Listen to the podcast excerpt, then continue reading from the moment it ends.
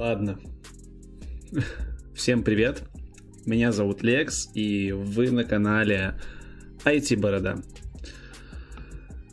Сегодня у нас обычный ежемесячный стрим, на котором я рассказываю по статистику канала и э, рассказываю вам ответ на ваши вопросы.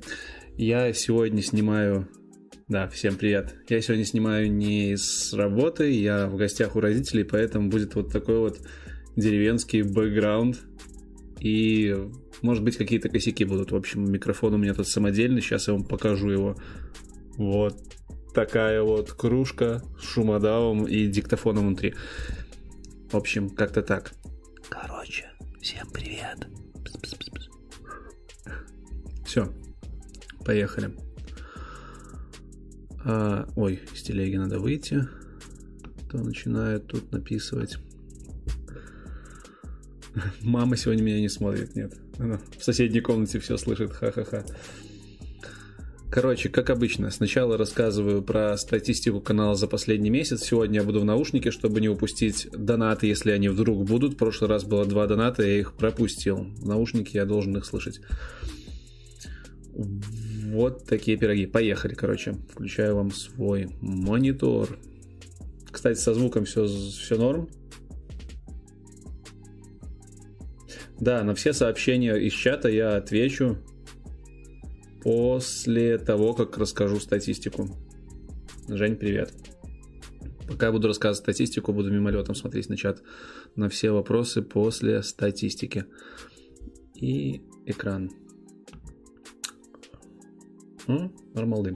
Кстати, пока я не начал рассказывать, э, в, в описании к этому стриму есть ссылка для донатов, если вдруг захотите поблагодарить. Бывают такие люди заходят, которые деньгами хотят отблагодарить меня.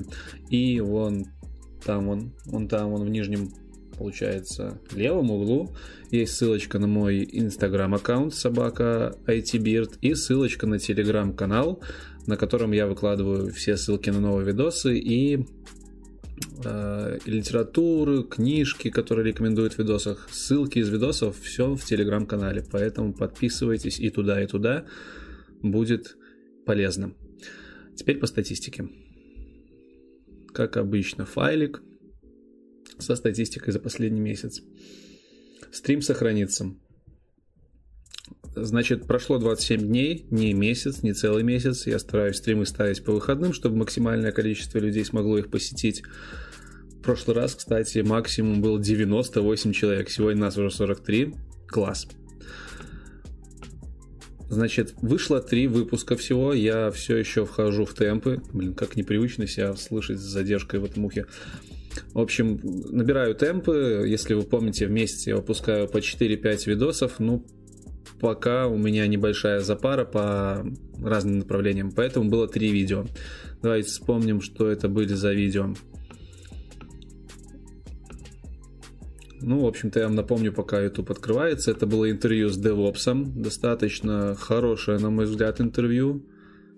Толковое и грамотное. Если кто-то еще не посмотрел, то обязательно э, посмотрите, чтобы разобраться, что это такое, и вообще вдруг вы хотите пойти в DevOps. Это вот это вот интервью с э, Артемом Проневским. 10 тысяч просмотров почти набрало я считаю, достаточно неплохо. И, кстати, прошлый стрим тоже набрал рекордное количество просмотров, две с половиной тысячи. Некоторые видосы столько просмотров не набирают, тоже был удивлен. Дальше вышло видео э, про один день из жизни программиста, и это вообще рекордсмен по скорости набора просмотров и комментариев. Сейчас там аж целых 36 тысяч просмотров. Я не знал, что вам настолько будет интересно увидеть, как мы живем. То есть я постарался отснять свой рабочий день. Там, как некоторые говорят, я много ем, но я ж не буду вам показывать, как я программирую целый день. Я постарался показать, как проводят э, день программисты не только за работой. Как мы отдыхаем, как мы кушаем, да, что мы делаем с утра, что мы делаем вечером, как у нас проходят митинги. И в конце я пришел домой, завалился спать. Да, иногда бывают такие дни, когда я сразу завариваюсь спать но обычно нет. Это просто к тому, что многие писали, типа, чувак, ты что, сразу после работы идешь спать? Макс, привет. Нет, не сразу. И буквально сегодня утром вышел видео, вышло видео, вышел видос, вышло видео еще раз про Agile Scrum. Если помните, давным-давно я снимал уже одно видео про Scrum, и оно у меня третье по популярности. Там я много чего напутал, реально. То есть для начинающего это видео посмотреть стоит, однозначно, для того, чтобы разобраться, как работают команды. А, но его не, стоило, не стоит воспринимать как истину в последней инстанции, потому что с точки зрения скрама и джайла я очень много напутал. Макс, привет. Шалом. Очень много чего напутал, и за это огреб в комментариях от матерых agile специалистов. Ой, что, прилетело что-то? Ну-ка, давайте глянем. Что-то прилетело. Я однозначно слышал. Ой, Дима Васильев. Привет, у тебя очень крутой, уникальный, интересный контент. Что можешь посоветовать для учения, изучения геймдев? Сильно нужна физика. Дим, спасибо тебе большое за донат. На донаты буду сразу отвечать. Э, в геймдеве я практически ноль но знаю, что, допустим, на моем C-Sharp, на C-Sharp языке можно изучить Unity, такая платформа, на которой, в принципе, достаточно хорошие игрушки. Пишут Hearthstone на Unity написан, много мобильных игр, по-моему. Э, ты его можешь начать изучать, просто установив себе среду разработки, даже без программирования. Простые игрушки можно делать только с помощью графического дизайна. По поводу физики, э, честно не подскажу. Ближайшие три месяца я буду брать интервью у геймдева из Wargaming. Я уже практически на него вышел. И обязательно спрошу у него все вопросы касательно того, как стать геймдевом и можно ли вообще туда с нуля зайти. Вот такая штука. Так, да вы что, серьезно? Я сейчас не привык я к донатам. О, Виктор, спасибо. А, работал бы программистом, дал бы больше. Вжаю твой канал, успехов тебе, Варда. Спасибо большое. Очень-очень-очень благодарен. Очень приятно. Поехали дальше. Значит, последний видос, вот этот вот про скрам. Зачем я его снял, если у меня уже один был про скрам? Потому что на первом видосе я очень много чего напутал в плане теории. И вот этот новый видос, это, собственно говоря, разбор полетов того, чего, что я там наговорил. Разбор делает Виталик Вишневский, это деливери менеджер из ЕПАМа, достаточно высокая должность. В том числе он является э, человеком из сообщества, agile сообщества Беларуси. Это достаточно хорошее такое мощное сообщество. То есть у парня много опыта в agile, и он дал свои пояснения на все скользкие моменты, которые я допустил в своем видео про Agile. Поэтому, если вы смотрели мое первое видео про Agile Scrum, то я вам очень рекомендую посмотреть сегодняшнее видео, чтобы ваши знания были более целостными. Так, поехали дальше по статистике. А, кстати, надо записывать. Буду записывать время. Стартанули мы в 20.35 примерно. Чтобы потом таймлайн вам поставить. Точнее, тем, кто не посмотрел видос с нами прямо сейчас. Кодблок, привет. Спасибо. Uh, да, меня очень радует то, что айтишные блогеры начинают сплочаться и коммуницировать. Об этом чуть дальше скажу. В общем, День программиста, три видоса вышло, и День программиста это был видео, было видео в рамках такого флешмоба, в котором участвовало 5 каналов. Э, Senior Software Blogger, ProBlog TV, э, Sawyer инженер, э, Senior инженер Sawyer и быть программистом. Вот мы в пятером сняли свои дни, выложили под одним хэштегом, примерно с одними названиями, и надо сказать, это возымело действие. Много просмотров. В общей сумме, видите, эти три видоса за последний месяц принесли аж 46 тысяч просмотров, что больше, чем в два раза больше. Больше, чем в два раза больше, э, чем в прошлом месяце. По аудитории что? По аудитории картинка, в принципе, ожидаемая. Беларусь, белорусы начинают уступать россиянам. Ну, Россия большая страна, поэтому понятно, что оттуда зрителей больше становится и больше. 46% против 43% в прошлом году. Вижу, вы там про C-Sharp начинаете баталии в чате, но обо всем попозже расскажу. Дам свои комментарии, точнее. Значит, белорусов на 1% уменьшилось, э, товарищи с Украины, их тоже стало чуть поменьше, товарищи из Казахстана стало чуть-чуть больше, это интересно, прикольно. Всем привет кто из Казахстана меня смотрит. Ну и из США ребята остались, они все еще просматривают канал. Девушек на канале сколько было, столько и осталось, что не может не радовать и огорчать. А аудитория в целом немножко помолодела, то есть 29% это вы, ребята, ну, может, не вы, но большинство ребят с 19, с 18 по 24 года. Костяк основной, более 50%, это 25-34 года. Ну, в общем, вы цифры видите, что интересно, в этом месяце появились ребята 45-54 года, и мне интересно, кто же вы вы сеньоры, вы архитекторы, либо вы те, кто свичнулись войти в достаточно в зрелом возрасте. Мы об этом узнаем, я об этом узнаю чуть-чуть позже, расскажу вам, каким образом.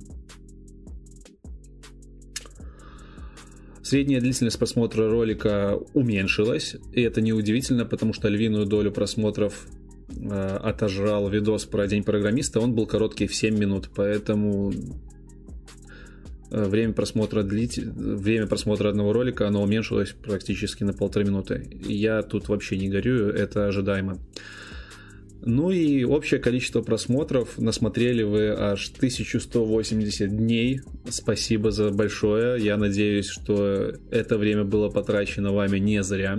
Подписчиков прибавилось почти на 6 тысяч за месяц. Просмотров прибавилось на 176 тысяч на канале. Комментариев тоже много набросали, почти в два раза больше, чем в прошлом месяце. Лайков наставили, дизлайков стало чуть больше, и в принципе критики стало больше немножко. Но я думаю, это потому, что аудитория растет, становится шире. То есть тоже все нормально, ожидаемо. Ну и в общей сумме на канале 57 видео. И примерно 200-240 подписчиков на канал приходит каждый день. Так, делаю себе пометку делаю себе пометку, что в 50 минут я закончил со статистикой. Э, думаю, тем из вас, кто на статистику пришел, было полезно. Э, если вдруг среди вас есть рекламодатели, тоже пишите. А я сейчас перейду еще к заметочкам, которые я оставил. Заметки, из которыми, которыми хочу с вами поделиться. Ой, не там сохраняем. Кирюха, привет. Не, не опоздал, я статистику рассказываю, потом пересмотришь. Саша, из-за бороды смотришь. Ну, спасибо, приятно. Заметки. Короче, что у меня сейчас отснято? У меня снято интервью с Руби-разработчиком, оно классное. Я прям просто э, кайфанул. Да, на Мстителей пойду. Про Мстителей не могу ответить не в очереди. На Мстителей пойду на премьеру. Там просто в чате спрашивают. Так вот, э, про Руби. Классное интервью вышло, очень техническое, самое длинное. Это будет интервью где-то на час 50. Э, у парня очень большая история жизненная, он ей делился долго. И потом он очень много полезного всего рассказывал про Руби. Я прям развеял свои стереотипы о том, что это мертвый язык. Ну, в общем, все увидите. На следующей неделе это интервью уйдет. Нет, как оказалось, Руби не мертв. Ну, я не буду сейчас поднимать холивар. Я после интервью стал придерживаться того мнения, что все-таки Руби хорош. Я думаю, вы посмотрите интервью и тоже сделаете свои выводы. Будет оно на следующем, э, на следующей неделе. На очереди сним... съемки тестировщицы из Америки. Она приезжает в понедельник, белорусском. Катя, у нее есть свой YouTube канал, кстати, ссылочкой поделюсь потом. Э, кто-то спросит, зачем еще одно интервью про тестирование, но я скажу, потому что интервью про тестирование много не бывает. Плюс Стас, э, тестировщик, который давал мне интервью, самый просматриваемый на канале. То есть есть реальный спрос – Э, да, на тестировщиков. Стас был мануальщиком, э, Катя же, она наполовину мануальщик, наполовину э, автоматизатор. Плюс работает в Америке. Будет интересно послушать то, что она там делает, как она вообще попала на работу в США. Слышу еще что-то долетело по донатам, я прям офигеваю. Анонимус. Подскажи, как часто читаешь книги по программированию или больше документацию? Книги по программированию я очень часто читал в первые три года, то есть пихал в себя практически все про C-Sharp. После трех лет, когда уже стал сам немножко больше разбираться в том, как проект построить с нуля, у меня пошло больше практики. И всегда я стараюсь, читая книги, э, практике отдавать э, много времени. На данный момент, да, я уже могу читать документацию, документацию в оригинале, это всегда более выгодно и профитно, чем читать книги, но не забываю про книги. Например, сейчас я читаю книгу «Оптимизация приложений на платформе .NET», э, по-моему, Gold, не Голдреда, не вспомню сейчас автора. Ну, если что, потом тоже сброшу ссылочкой, либо поделюсь с вами на следующем стриме. Э, в общем, читаю книги, просто они стали чуть более сложнее и чуть более абстрактные. Где-то в среднем у меня выходит именно по программированию, по тому, что связано с программированием, наверное, одна книга в три месяца вот сейчас. В то время как на начальных этапах я читал по нескольку книг э, в месяц в некоторые периоды, да. Вот. Так, едем дальше по заметкам. Значит, тестировщица. В понедельник снимаю это интервью. Думаю, будет интересно. Отдых айтишников. Короче, на майские праздники на майские праздники еду в Карпаты с ребятами с работы и думаю, чтобы там время зря не терять, взять с собой камеру и просто поснимать природу и между скажем так, кадрами с природой повставлять небольшие такие мини-интервью на 5-10 минут у каждого из участников нашей экспедиции о том, как они попали в IT и вообще чем они занимаются. Ну, такое, хочу сделать небольшой выпуск с кучей-кучей маленьких интервью. О, смотрю, там уже в чате предлагают подписчикам встречу организовать. Интересная тема. На эту тему тоже в конце э, статистики немножко поговорим. Я из Беларуси. PHP и Java, PHP и Java. На прошлом стриме я говорил, что у меня нет кандидатов на эти интервью. Сейчас я уже вам скажу, что они есть. На PHP шикарный парень, работал в Viber долгое время. На Java тоже шикарный парень, работает со мной в компании. У него овер много опыта. Он отучил очень много людей по Java и продолжает учить. В общем, эти интервью я тоже надеюсь снять в мае. Две хайповых технологии должны зайти и должно быть интересным и техничным. Ну и я хочу начать снимать выпуск мульти-интервью про разработчиков, которые дошли зашли в IT до 25 лет. У меня уже есть три человека, два из них дали согласие, одна в раздумье, а, одна саппорт-инженер, второй сеньор JavaScript разработчик и третья девочка тоже сеньор JavaScript разработчик. Думаю, интервью хорошее получится, но там сложновато снимать, потому что три разных интервью нужно в трех разных локациях снимать три разных дня. В общем, нелегко. Слышу, опять донат прилетел. Вы что, серьезно, ребят? Э, так, Юзернейм. Привет. В универе учился на программиста, параллельно занимался версткой. Очень понравилось. Думал, этим буду заниматься дальше. Но после универа попал в тестирование. Есть ли смысл уходить с позиции middle QA в веб-разработку? Будет ли плюсом наличие опыта в тестировании? Наличие опыта в тестировании будет в любом случае плюсом, потому что ты будешь понимать, как работает команда тестирования. А вот э, уходить с позиции middle QA веб-разработку, в принципе, это нормальная тема. Многие тестировщики так делают. Просто спроси у своего менеджера, насколько ты просядешь по зарплате. Если тебя это устроит, то смело уходи. Но опять-таки определись с целями. Уходишь ты потому, что там ЗП больше в перспективе, либо потому, что тебе хотелось стать программистом. В целом это нормально, выходить из тестировщиков программистом. Так, едем дальше по моим заметочкам. Вот, чат с другими IT-блогерами. Застет написал. Растет. Нас уже 19 человек в чате. Реально 19 человек. Там вот сегодня Гоша Дударь присоединился. У него очень большой канал. Короче, меня это очень радует. Мы там общаемся, меняемся опытами, придумываем какие-то фишки, какие-то флешмобы для вас. Очень круто. И так что, если у вас есть друг, блогер айтишный на ютубе, обязательно скиньте ему мой контакт, чтобы я добавил его в этот чат. Стопудово лишним не будет. И да, каналу год стукнул буквально 11 апреля, и за этот год вот такая вот статистика на канале почти полмиллиона просмотров, спасибо вам за это. На канале уже почти 20 тысяч подписчиков, идем хорошими такими темпами. О, Саня, привет. Саша Лемешев с моей работы парень. В общем, канал растет, развивается, и, в принципе, мне очень нравится, что вы очень активные. Это круто, спасибо. Дальше по планам 3 мая, внимание, 3 мая я буду проездом во Львове. Если вдруг кто-то смотрит меня из Львова, то знаете, я там хочу провести воркшоп по созданию Web API на C-Sharp и по работе с такой штукой, как Swagger. Это автодокументатор в C-Sharp, построенный на базе OpenAPI 3.0, если вдруг кто-то знает.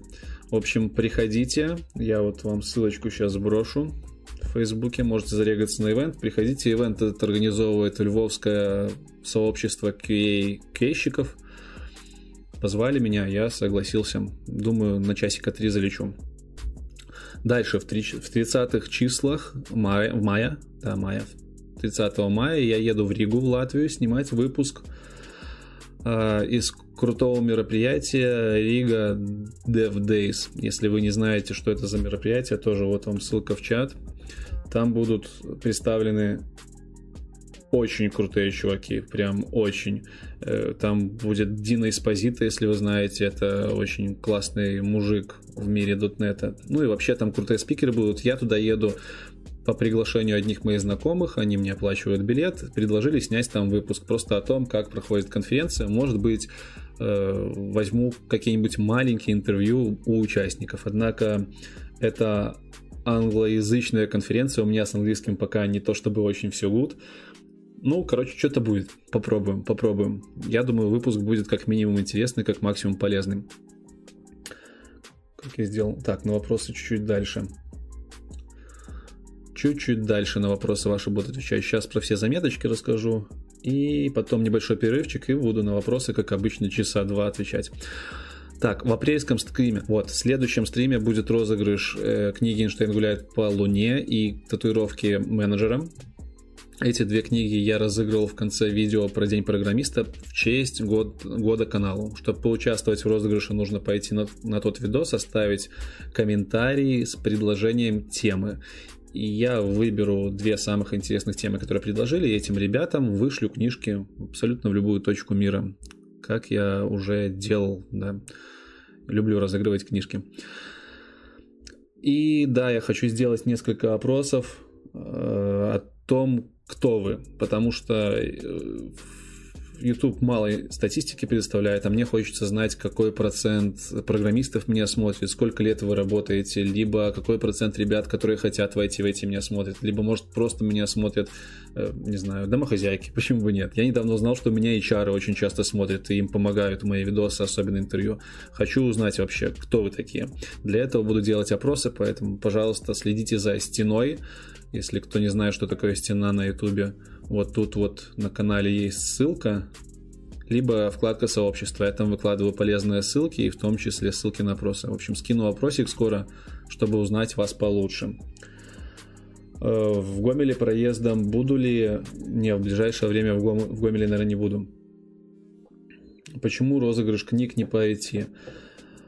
Потому что по IT сложно угодить всем. У меня на канале есть тестировщики, программисты, бизнес-аналитики, все кто угодно. Поэтому в этот раз я решил разыграть книжку не из IT. Первый раз, когда было 1000 подписчиков, я разыгрывал много книг Deadline, это были айтишные книги. Теперь я решил разыграть просто те книги, которые мне в свое время тоже помогли. Так. А, вот еще у меня есть два неточных плана. Значит, интеграция со школой Skill Factory. Я вам всегда говорил, что после 10 тысяч подписчиков я начну принимать предложения по рекламе, потому что, ну а почему нет? Почему нет? Единственное, я хочу это делать так, чтобы вам она не надоедала. Именно поэтому я на стене делал опрос по тому, как вы относитесь к школе Skill Factory. Это ребята, которые написали мне на почту и предложили сделать интеграцию пока я сказал, что думаю.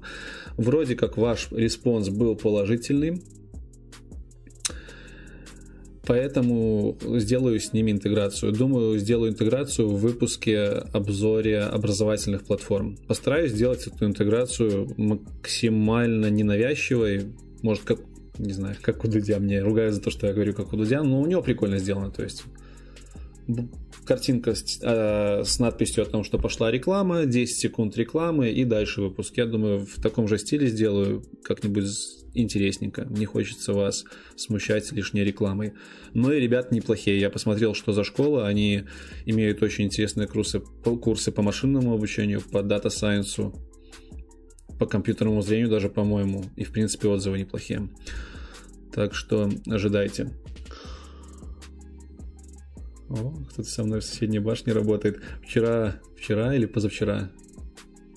Позавчера, по-моему, шел с утра на мероприятие, возле своей работы проходил, ко мне просто на стоянке подруливает машина, открывается окошко, и там такой мужик, прям мужчина сидит, типа, ты, Лекс, IT-борода. Я говорю, я. Говорит, класс, ты мне байку высылал. Блин, так прикольно было. Пожали друг другу руки, и он поехал.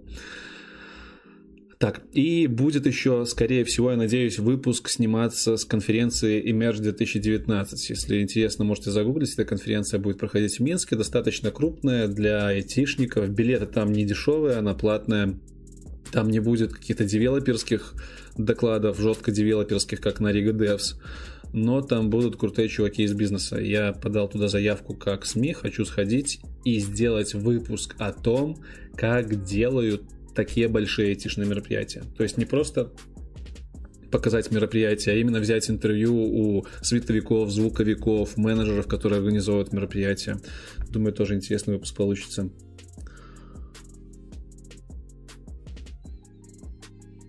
Так, все. По заметкам и по статистике это все. В конце еще я показываю вам список своих целей, которые я в самом начале составлял, и обсуждаю, что с ними и как. Значит, подписчиков минимальное количество 30 тысяч в этом году набрать, я думаю, наберем слегка.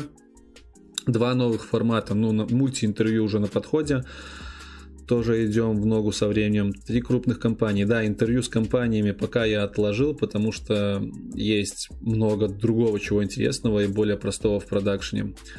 Например, те же интервью со специалистами. Так. Партнерка и спонсорство. Ну, партнерку у вас со Skill Factory, наверное, сделаю. То есть эта цель будет выполнена. Оффлайн мероприятие. Да, там спрашивали в чате, почему я не делаю офлайн встречи с подписчиками. Я вообще не сильно как это коммуникативный человек. То есть сделать там встречу с подписчиками, типа метап с IT-бородой, ну, как-то это напыщенно звучит. То есть мне проще прийти на какое-то мероприятие, я так и делаю. Часто прихожу на мероприятие и там пообщаться с людьми, если им интересно. А делать мероприятие в честь себя любимого как-то не-не-не. Но, когда на канале будет 50 тысяч подписчиков, у меня есть намерение, цель сделать офлайн мероприятие, на котором я совмещу YouTube и IT. Там будут гости с моих интервью, рассказывать какие-то лекции, там будут другие айтишные блогеры. Я надеюсь, вот в таком формате хочется сделать офлайн мероприятие. Привет, привет всем, кто со мной здоровается. Стикеры. Стикеры больная тема. Уже четвертый месяц пытаюсь их в печать отдать, все никак не отдам. Ну, надеюсь, надеюсь, в будущем я их отдам на печать, да, если что, если кто не, если кто-то не знает, в Телеграме есть э, стикеры типа со мной. Ну, они прикольные. Можете ввести IT борода, нижнее подчеркивание, стикер пак. Статью на Википедии пока откладываю, статью на Хабре тоже. Надо, короче, со статьями пока забиваю, нет времени писать что-то. Участие в YouTube Next Up, эту, эту цель можно пометить как почти достигнутую. У нас есть количество подписчиков, которые позволят участвовать в этом конкурсе. То есть жду просто, когда в Питере этот конкурс запустится, где-то в конце года. Все, короче, по целям и каналам это все. О, Лен, привет. Да, если я сделаю стикерочки к тому времени, то я вышлю тебе их. Да, студенты мои пришли на стрим.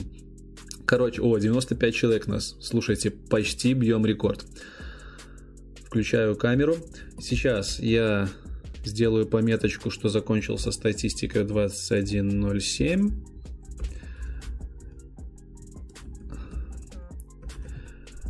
Сделаем небольшой перерыв, потому что уже целых полчаса сидим.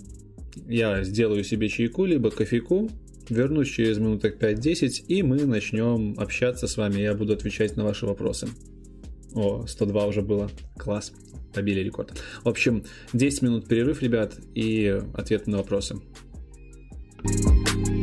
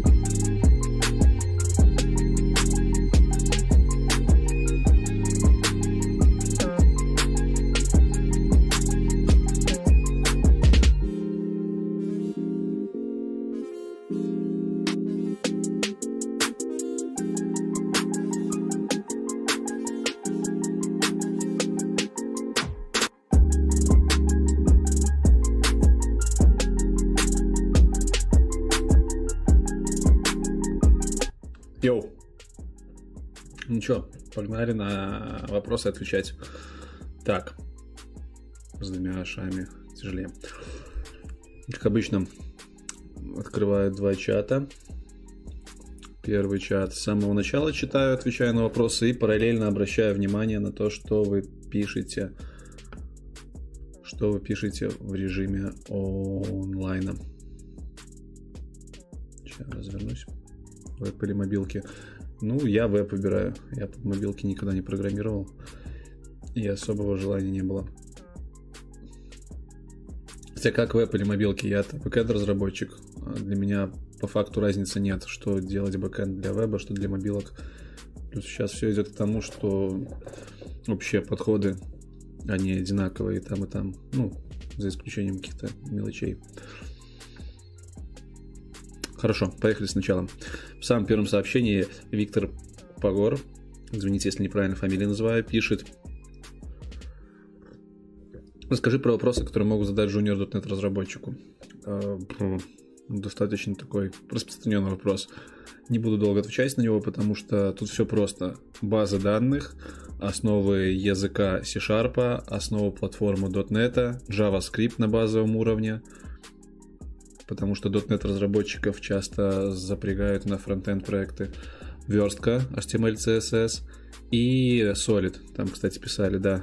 То есть Solid это основные принципы ООП по дядюшке Вобу. Вот. Едем дальше.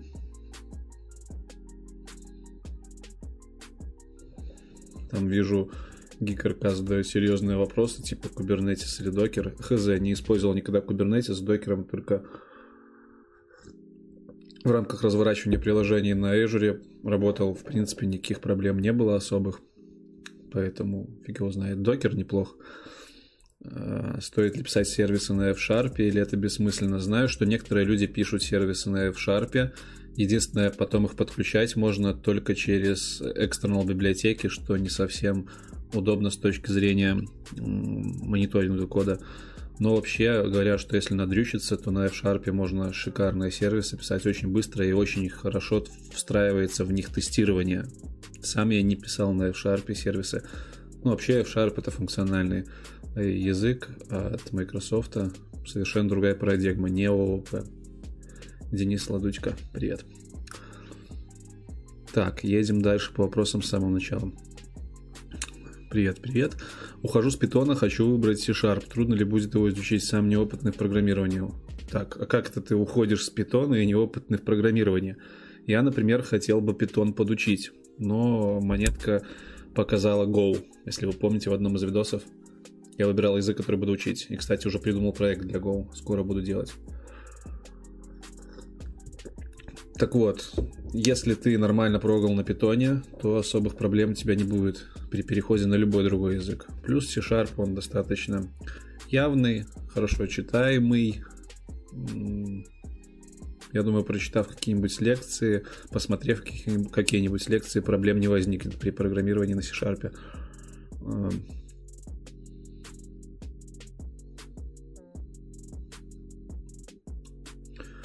Так, Гикарка меня все сбивает своими вопросами. Стоит ли функционально программировать на C-Sharp? Не знаю, не читал книги и про это, и как-то функциональщину меня еще не заносило. Но мне кажется, что в функциональном стиле нужно программировать на тех инструментах, которые для этого придуманы. Это пока мое мнение, которое не базируется на практическом опыте функционального программирования. Так, дальше сначала едем. Да, там пишут, не бросай питон, дурачок. Но питон, он очень хороший. Э, тоже широкопрофильный язык, красивый.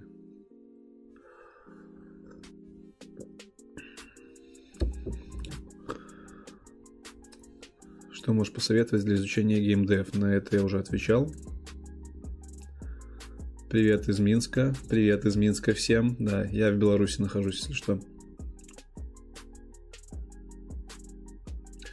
Опять GeekRK меня смущает вопросами. Да, в C-Sharp привносят фишки из F-Sharp, э, те же тайплы, если я правильно помню.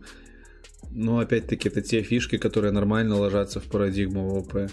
Я не думаю, что когда-то они смогут объединить эти два языка. Хотя, чем черт не шутит. Стрим сохранится, да. Как устроиться на работу по фронтенду для начинающего выпускника курсов ПВТ? Начинающий выпускник. Так, начинающий выпускник для начала закончи курсы ПВТ. Дальше, если у тебя все good с английским, то просто идешь на собеседование и устраиваешься на работу. Если не good, то подтягиваешь английский. И во время курсов ПВТ всегда параллельно продолжай читать книжки, изучать материалы. Без этого никак. Тут пишут, где найти музу в вине. Нет, на самом деле не в вине. Да, съезди отдохнуть, не знаю, посещай мероприятия айтишные. Чем больше ты их посещаешь, тем с большим количеством людей знакомишься, тем больше идей в голове будет, потому что общаясь с новыми людьми, видишь новые подходы, видишь новые темы. То есть нетворкинг, он в принципе, как по мне, для этого и создан, чтобы черпать новые идеи у новых людей. Хакатоны, очень крутая тема.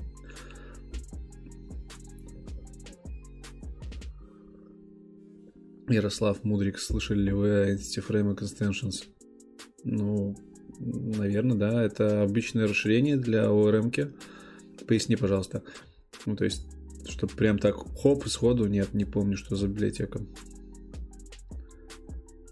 Блин, я читаю вопросы в онлайне. Давайте сначала на старые ответим, а то у меня тут э, раздираете на два фронта. Так, старые вопросы. Планирую ли видосы про стартапы? Да, планирую. Э, питанисты будут на канале? Да, будут. Не знаю когда. Работаю на Unity без программирования никак. Разве что, да, на Unity нужно программирование, если ты хочешь какие-то серьезные проекты делать.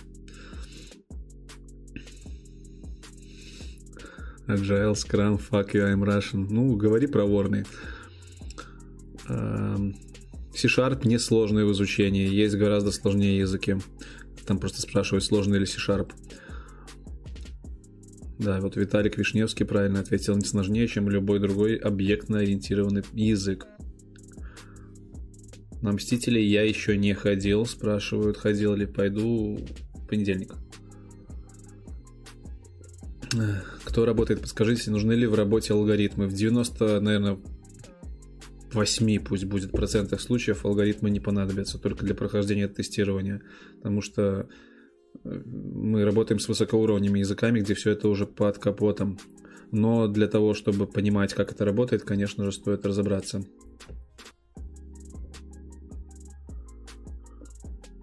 О, студенты мои подкатили, ждут сертификаты. Да, у меня есть школа небольшая, Генезис. У нас там все не очень радужно. Я думаю, дело идет к закрытию, поэтому, ребят, сорян, с сертификатами немного, небольшой затуп. Но мы работаем над этим. Так. Борода, не хочешь с подписчиками организовать встречу? Про встречу уже говорил. На 50 тысяч подписчиков буду организовывать здоровенный ивент. До этого ищите меня на минских айтишных тусовках. Я часто прихожу. Ну вот как-то так. Если хотите, могу где-нибудь там постить мероприятия, на которые я буду идти. Ну, в Фейсбуке, например. Подписывайтесь на Фейсбуке, я там обычно лайкаю мероприятия, на которые хожу. На чем ты ходишь в последнее время на работе? Послед... Последние 6 лет всей своей карьеры я кожу на C-Sharp. Хотя последние 4 месяца у меня исключительно C-Sharp и .NET. Раньше еще частенько был JavaScript, всякие Angular, React Vue иногда.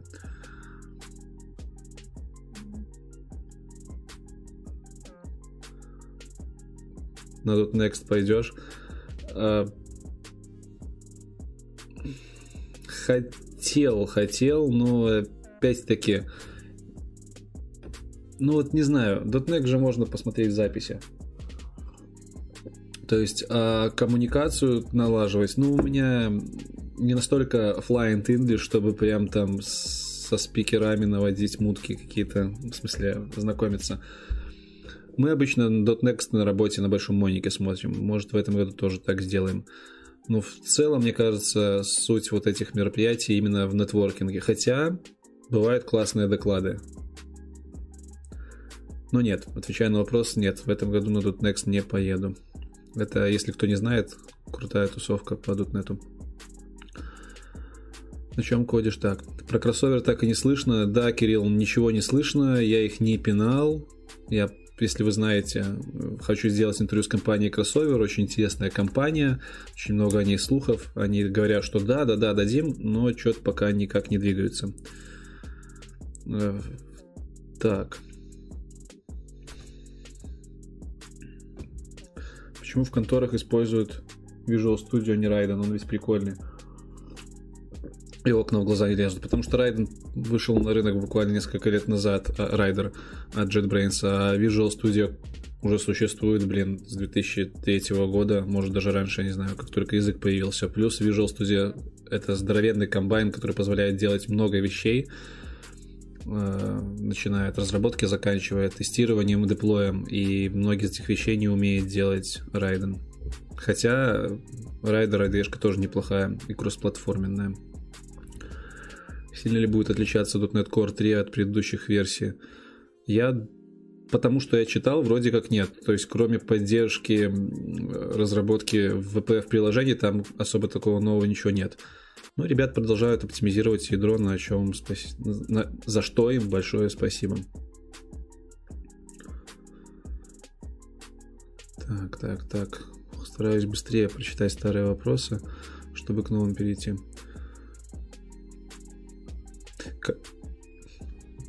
Так, как ты сделал такую маленькую задержку на трансляции? Во-первых, у меня камера настроена не на Full HD, а просто на HD на 720p. Плюс в настройках трансляции я выставил самую малую задержку. Вот, таким образом у нас задержка буквально секунд 5. Почему не делают хороший API для DirectX на .NET? Хрен его знает. Никогда не работал с DirectX. Только устанавливал, когда в далеких там двухтысячных игрушки на компсе ставил. Как вы изучаете технологии фреймворки из-за и за короткие сроки усваиваете иную информацию. Я не усваиваю информацию за короткие сроки, Илья Композ. Мне информация сложно заходит, заходит. Мне нужно несколько источников для того, чтобы ее осознать, и несколько практических задач, чтобы ее э, принять. Поэтому это не быстрый процесс. Ну и обычно я все стараюсь через практику осваивать. Если нужно выучить новый фреймворк, я иду на сайт этого фреймворка, скачиваю его, устанавливаю и делаю какой-нибудь, да, неинтересный, но проект, чтобы просто натренироваться.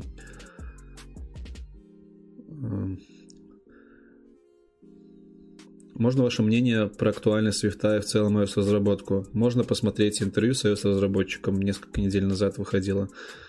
Вот. Мое мнение, что за свифтом будущее в iOS разработке, хотя Objective-C тоже никуда далеко не уйдет.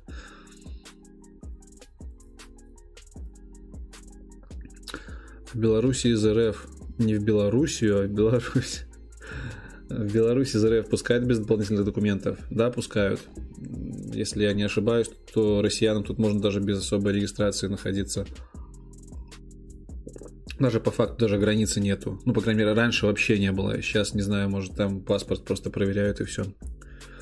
Борода, я программирую на SP.NET, пишу бэкэнд, но на работу э, требует умения пользоваться ангуляром. Что ты можешь сказать на этот счет? Вообще тебе не кажется, что Java вытесняет C-Sharp? И мне не кажется, что Java вытесняет C-Sharp. C-Sharp и Java всегда конкурировали. C-Sharp лучше, чем Java с точки зрения синтаксиса.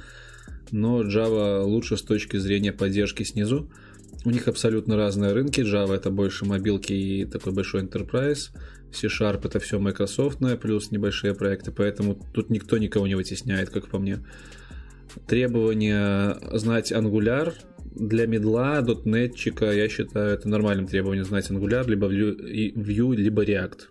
То есть один из компонентных JS фреймворков. Для джуна, ну, такое. Для джуна хотя бы он знал, что такое баблинг на JS, либо замыкание. Здорово, работаю рядом с тобой в соседней башне. Антоха, привет. Увидишь меня на улице, подмигни. Будут ли интересные лекции по Solid или по математике? По математике не думал, по солиду, в принципе, да, наверное, сделаю видос. Я сразу скажу, GeekRK, те вопросы классные. Я не супер крутой технарь, поэтому имеет место быть, что у меня не везде есть опыт. Но про Solid хотел давно видос снять и думаю сниму. Свою эти библиотеку книг покажи. Очень хороший вопрос. Я говорил, что буду изучать Go. Я говорил, что придумал проект. Он не специфичный для Go. У Go уже фишка, если вы знаете, это многопоточность, работа с многопоточностью и и все, по-моему. Ну, типа, это их основная фишка. Я хочу на Go просто сделать сайт. Сайт для канала, как бы это странно ни казалось. Я думаю, этого будет достаточно для того, чтобы познакомиться с базовыми с базовым функционалом в Go, посмотреть, как он работает, в отличие от C-Sharp. И на этом сайте я буду выкладывать все книжки из всех выпусков, все ссылки из всех выпусков и также размещу свою библиотеку книг, которые я прочитал, которые я хочу прочитать. Думаю, всем будет полезно. Я знаю, что некоторые блогеры, такие как, например, не некоторые, а один, Виндертон, продают это платно, нахер это надо, я не хочу продавать платно то, чем я пользуюсь бесплатно, поэтому будет, будет, будет библиотека книг, ну, по срокам не могу сориентировать. Да, 102, вижу, рекорд, спасибо на чем фронт буду писать. Я на самом деле пока не особо соображаю, как там на Go все будет работать, но если буду фронт писать, то скорее всего на Vue. React, я пользовал и Angular, и React, и Vue. Angular очень большой, React очень приятный с TypeScript, это прям будто бы ты не выходил из C-Sharp, а Vue вот мне все еще немножко ломает мозг своим подходом. Хоть он, ну, он такой же, как у но сам стиль написания э, компонентов, он немножко другой. я хочу натренироваться, чтобы на Vue у меня не было реакции отторжения. Так, мама пришла на стрим. Я ж вроде не ругался. Лучшая книга для начинающего Java будет оглашена в интервью про Java. Я, к сожалению, с Java не знаком. Либо к счастью. Full stack вакансий лучше нет. Так. Харьков посетить не собираешься? Нет, пока не собирался. Но если позовете, то можно обсудить. Почему вы... Так, почему вы на DemoSense мероприятия не гоняете? Я вообще, в принципе, за бугор на мероприятия не сильно езжу. У нас в Беларуси, в Минске вот так вот мероприятий хватает. А, вот. Знаешь, Сираджей... А, нет, не знаю записал себе, что это за блогер. Сайра Джей Эй. Посмотрю, что за он. Если русскоязычный, добавлю на канал в чатку наших блогеров. Да, о, 104, новый рекорд. Можно мнение про актуальный свет? Сказал, стикеры, Кирюха. Кирюха, я тебе их должен уже очень давно, я помню. Так, Как ты считаешь, возможно ли изучать три языка программирования одновременно? Я думаю, что это возможно, но вопрос, есть ли в том смысл. Мол, изучать JavaScript и параллельно какой-нибудь бэкэнд язык это нормально, но вот изучать JavaScript, PHP и Python, зачем PHP и Python? И то, и то бэкэнд технологии. Я думаю, лучше сконцентрироваться на одной, узнать, как это работает и и потом уже, когда ты разобрался в одном бэкэнд языке, серверном языке, переходить в другой и смотреть, в чем у них разница. Распыляться очень сильно не стоит. Так. 108 человек. Ставим рекорд, ребят, спасибо. Кстати, накидайте лайков, если вы не лайкнули стрим. Блин, буду очень благодарен. Вот прямо сейчас поставьте лайкос стриму.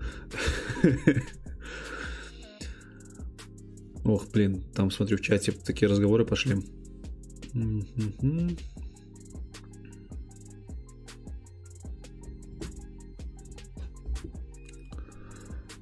На SP.NET MVC Core вообще сайты делают или только порталы в организациях?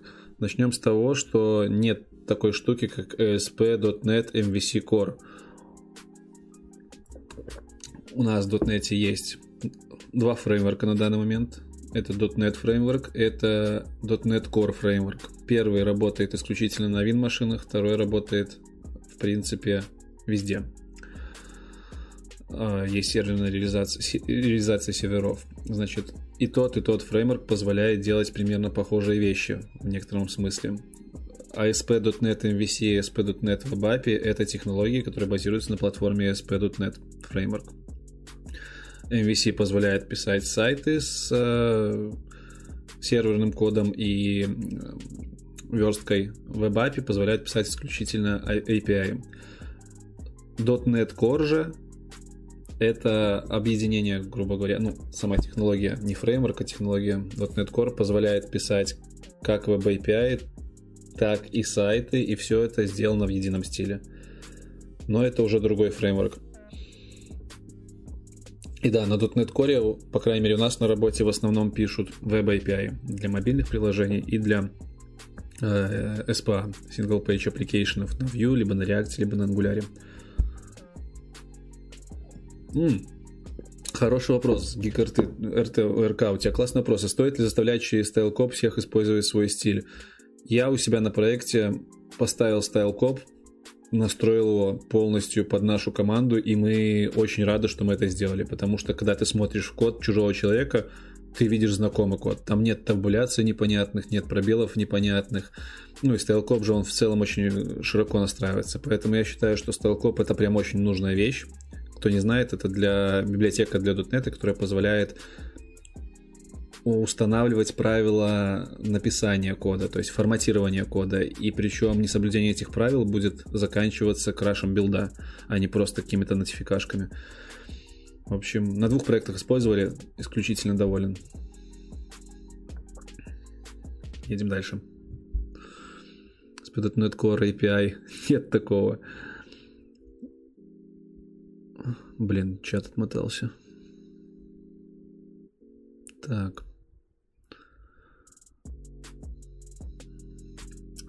Стоит ли переходить с TFS на гид? Стоит. Ну, в смысле, стоп, стоп, стоп, стоит. Это я что-то SVN подумал на гид. Team Foundation сервер предоставляет работу как с гитом, так и со своей внутренней системой контроля версий. В целом я за то, чтобы на TFS использовать гит, потому что это более общий подход. Потом можно будет слегка переключиться на гит репозиторий в, любой, в любом другом сервисе. Вот. Хотя TFS предоставляет же вот эти вот фишки введения Э, тасок прям в э, Visual Studio, да, э, ну и работу, в принципе, со всей системой прямо из Visual Studio. Ну, мне кажется, это не столь большая фишка. Как ЗП сейчас в Минске? Я слышал лучше, чем в Украине и России. Я не сравнивал, где выше, но, в принципе, ЗП хорошее. Я даже не знаю, как вам сказать. Ну, в смысле, по какому критерию оценивать. Можете зайти на сайт dev.by и посмотреть сами. Подскажите, если не трудно, по вашему мнению, какой стоит изучать язык программирования, если я знаю C++, C-Sharp, Pascal и Assembler? Я считаю, что вот не нужно больше ничего изучать, нужно просто идти на работу, а там сами поймете. Очень большой разброс, как бы C++, Assembler, C-Sharp, Pascal. А что из этого вам больше нравится? Выберите то, что больше нравится, и идите в этом направлении. Что-то у меня не укладывается. Можно писать не на PHP, а на чем-то другом. Генератор HTML-движок ну да, HTML может генерировать абсолютно любой серверный язык. Михаил Картынник. Папа на стриме, охренеть. Так. Как это положить на хостинг, чтобы работало? Не понял, к чему вопрос. Э, Стас Чеховский спрашивает, какие самые крутые мероприятия у вас в Беларуси? Извини, что повторяю, спасибо за твои труды. Спасибо тебе за твой вопрос. У нас очень часто хакатоны проходят разнообразные, начиная от What the Hack, на, который, на обзор на который я делал, смешной хакатон, заканчивая гаражом 24 международных хакатона и всякими космическими хакатонами.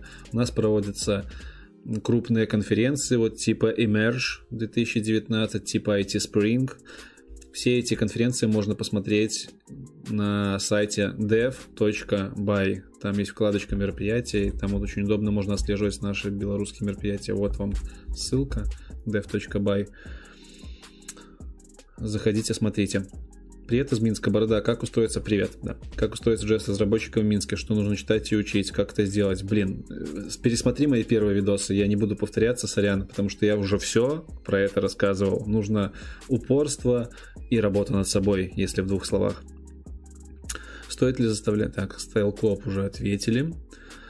Твое мнение о зарплатных вилах, джунов и медлов? Да, можно мое мнение. Раньше я думал, что все вот сейчас на том уровне, как было 7 лет назад, когда я начинал. Я начинал с 250 долларов, и мне это казалось нормальным для жуна. То есть я думал, что 300 это ок. Сейчас, разговаривая с людьми, с джунами, с медлами, с сеньорами в рамках интервью, я понимаю, что планочка чуть-чуть подросла.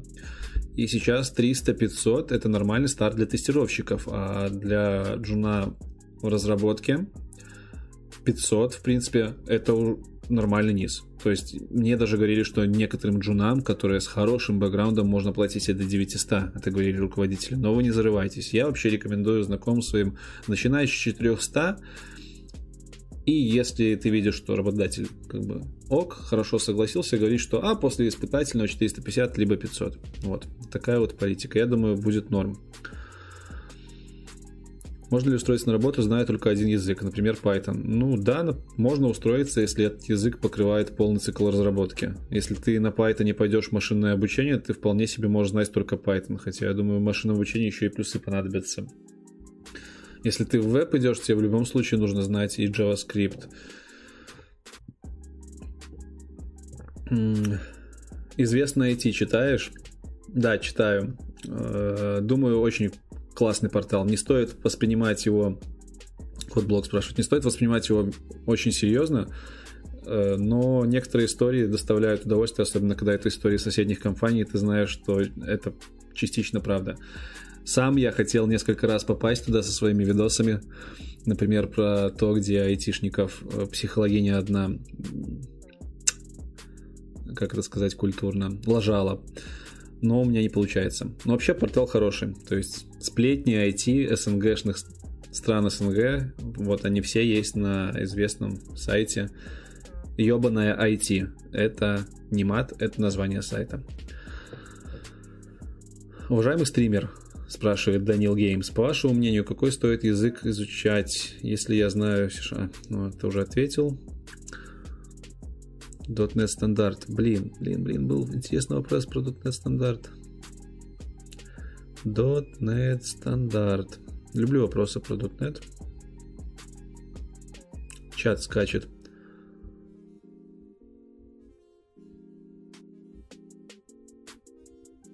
Crazy All. Это твой вопрос был про .NET стандарт, нет? Нет.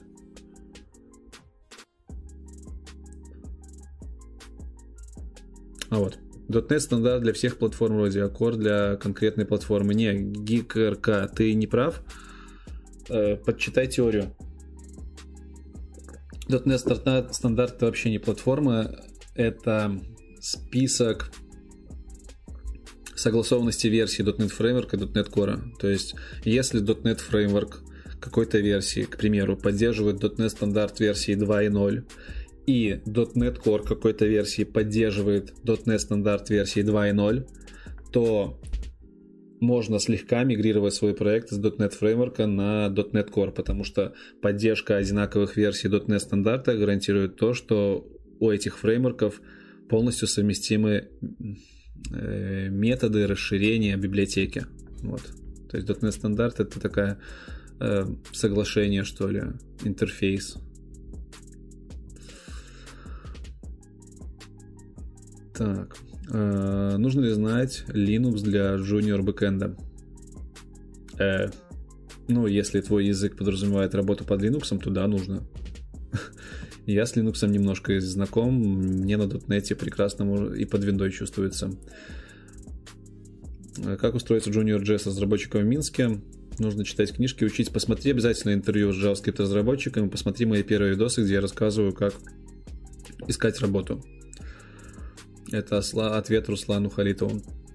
Плюс мониторь вакансии, смотри, какие в вакансиях нужны технологии. Если что-то из них не знаешь, то подучивай.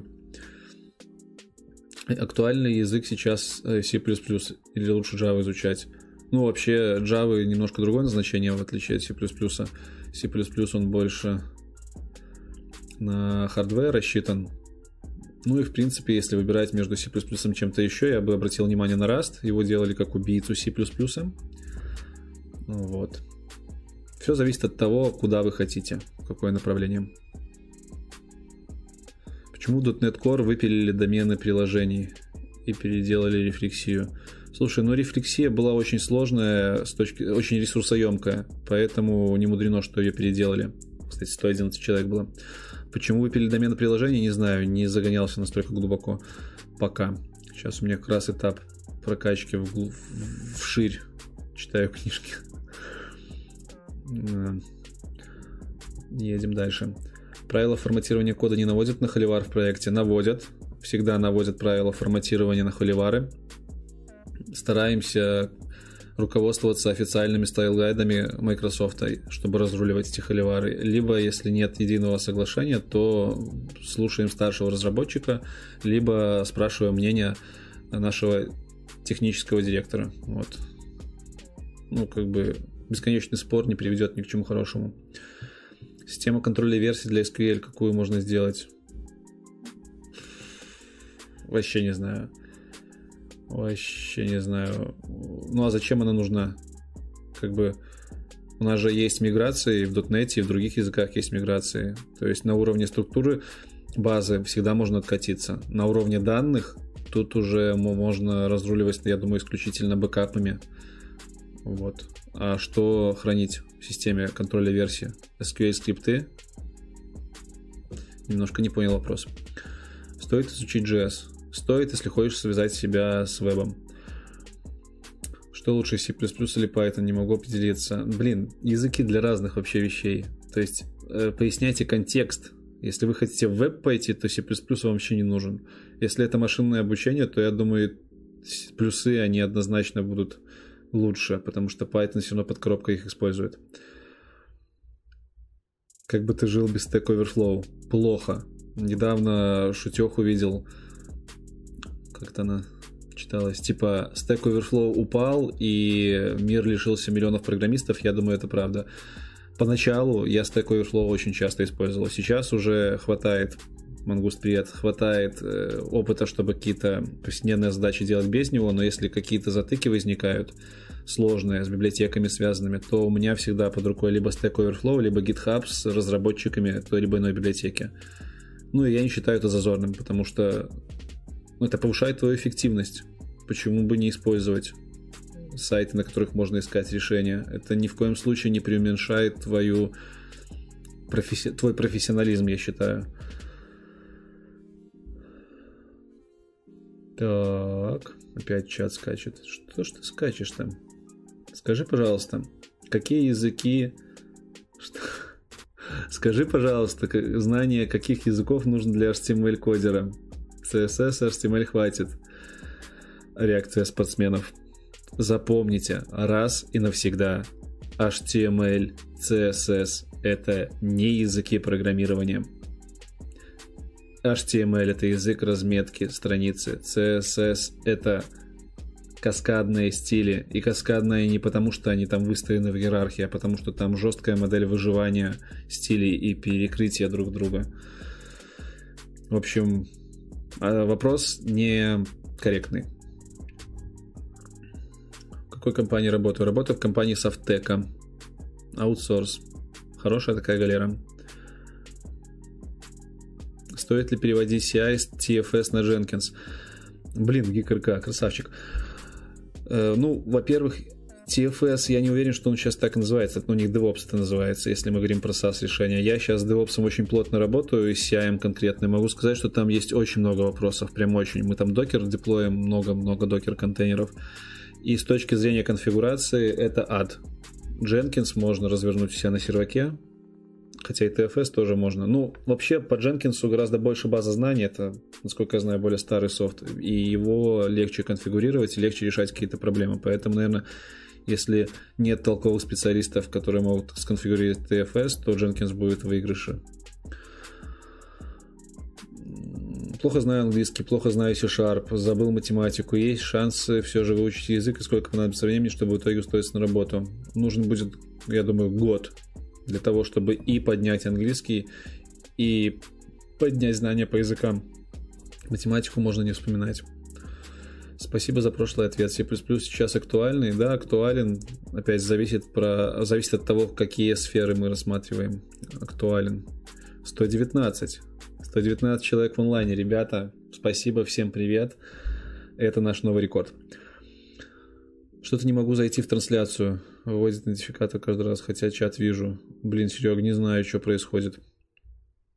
Прода, есть ли варианты с вашей галерой удаленно работать на JavaScript? Это нужно общаться с нашими HR. Если ты хороший специалист, то, думаю, варианты есть. У нас работают немало ребят из других городов. И, в принципе, достаточно успешно. Так что можешь зайти на сайт. Нет, лучше не на сайт. Лучше зайди в LinkedIn. Можешь ко мне и найди там Ольгу Ярошевич. Это наша HR. Можешь ей написать и узнать, что да как.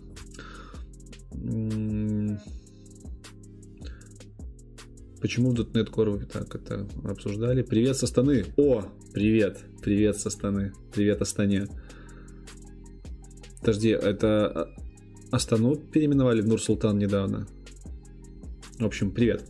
Я вот работаю верст работаю версткой вместе JS jQuery, что уже надоело. Ну да, устаревшая библиотека.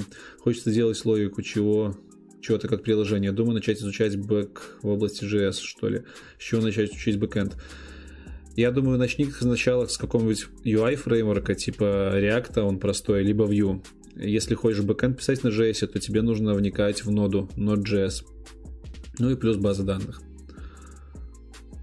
Посоветую по материалы с примерами по AngularJS. У них отличный сайт, на русском angular.ru, по-моему, называется. Там куча примеров. То есть в интернете очень много всяких примеров. Плюс есть куча видеоуроков новую лейблочку и3 видел. Это вот этот вот, который такой зелененький типа листочек. Я немножко удивился. Ну, в целом неплохо. Да, я работал когда-то в транзишене.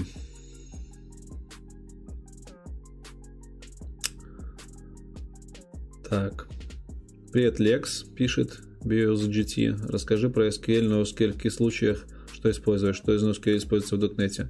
В .NET можно, можно много чего использовать. В случае NoSQL есть Cosmos DB, такая база данных, которую Microsoft поддерживает. Вот она используется. Э, реляционные базы используются, наверное, в 90% случаев, но мне кажется, я не в опыте мало их использовал вот прям так, чтобы нужно было. Знаю, что на большом количестве данных они хорошо отрабатывают, потому что там немножко другая парадигма. Пеня пишет, привет, как считаешь, нормально начать свой путь в IT с работы, типа специалист техподдержки и так далее, и параллельно учить язык? Да, абсолютно нормальный путь. Так, как на рынке Node.js разработчикам дышится? У нас я вижу, что тенденция идет к нарастанию вакансий на ноде, потому что компании понимают, что это круто, когда разработчики, оставаясь в одном языке, в одном контексте, могут писать и бэкэнд, и фронтенд, поэтому вакансий становится больше. Долго еще будешь отращивать бороду, бороду, спрашивает Антон. Не, на самом деле к барберу схожу через недельку и думаю, на сантиметр два ее уберу, а она уже слишком большая. Так, работу Работу берут как бэкэнд-разработчика 14 лет, ладно, как хоть стажировку. Нет, 14 лет, не думаю, не, не, нереально. То есть на уровне законодательства можно брать на работу, по-моему, 16, и то с согласия родителей. Посоветую книгу Паси. Я Си не изучал, сорян. Ничего не посоветую. Может быть, кто-нибудь в чатике посоветует Бену книжку Паси. Так. У тебя бывало такое, что уволился с одного места ради другого? А оказалось, что новое место говно. Нет, посмотри мое видео про смену работы. Ну, первые мои видосы посмотри. Я, в принципе, не люблю смену работы только потому, что это где-то круче. Это по-д'Артаньянски. Если ты дал соглашение работать на работодателя, у вас все нормально, будь добр, доработай. Вот у меня такое отношение. Можете сколько угодно раз говорить, что оно правильно, либо нет, но я таких правил придерживаюсь. 126 человек. Насыпьте лайкосов. Так. Донатов вижу нет новых. Продолжаем отвечать на вопросы. Да, если что, там под чатом есть ссылочка на донаты. Приятная штука. Язык программирования C. Так. Борода, привет. Допустим, в БД есть процедуры, в Юшке и другие объекты, которые постоянно все изменяют. Ну, есть, да. если мы говорим про лекционки. Какие айтишные блоги ресурсы посоветуешь? Я очень много ресурсов советую на стенке. На стенке э, на канале. Ой. Вот я сейчас покажу, где стена на канале. Вот, вкладка сообщества. Сюда тыкаешь, там очень много я ресурсов выкладываю, которыми сам пользуюсь. Но в целом, для того, чтобы оставаться в тонусе, я подсчитываю белорусские ресурсы, DevBuy, подсчитываю Хабр очень редко и подсчитываю Medium. Плюс, чтобы оставаться в тонусе э, в плане мировых новостей, есть очень классная рассылка от моей землячки Оля Морозова. И рассылка ее называется... Боже мой. Экспресса expressa.today. Вот. Рекомендую всем подписываться. Девчонка раз в два дня высылает краткую выжимку мировых новостей, которая читается за 5-7 минут. У нее очень прикольный авторский стиль, прям мне очень нравится. Ну, собственно, вот как-то так. Сейчас вам в чат скину эту ссылочку. Надеюсь, подпишитесь на Олю. Она любит подписчиков новых. Так. Опять чат скаканул. Йо, когда в Киев приедешь? когда позовете? Если будет какое-то мероприятие, да, можете звать меня смело. Я сейчас э, на том этапе, когда пытаюсь выходить в офлайн, мне нужно учиться ораторскому мастерству, я чувствую в этом необходимость. На самом деле, перед людьми выступать очень сложно всегда. То есть я с вами сейчас разговариваю, но я вас не вижу. Когда ты выходишь на сцену, сразу начинает дыхание, еще что-то. Поэтому хочу эти барьеры убирать. И с удовольствием буду ну, с удовольствием могу посетить ваше мероприятие. Так что пишите в телеге, можем договориться. Па-па-па-па-па.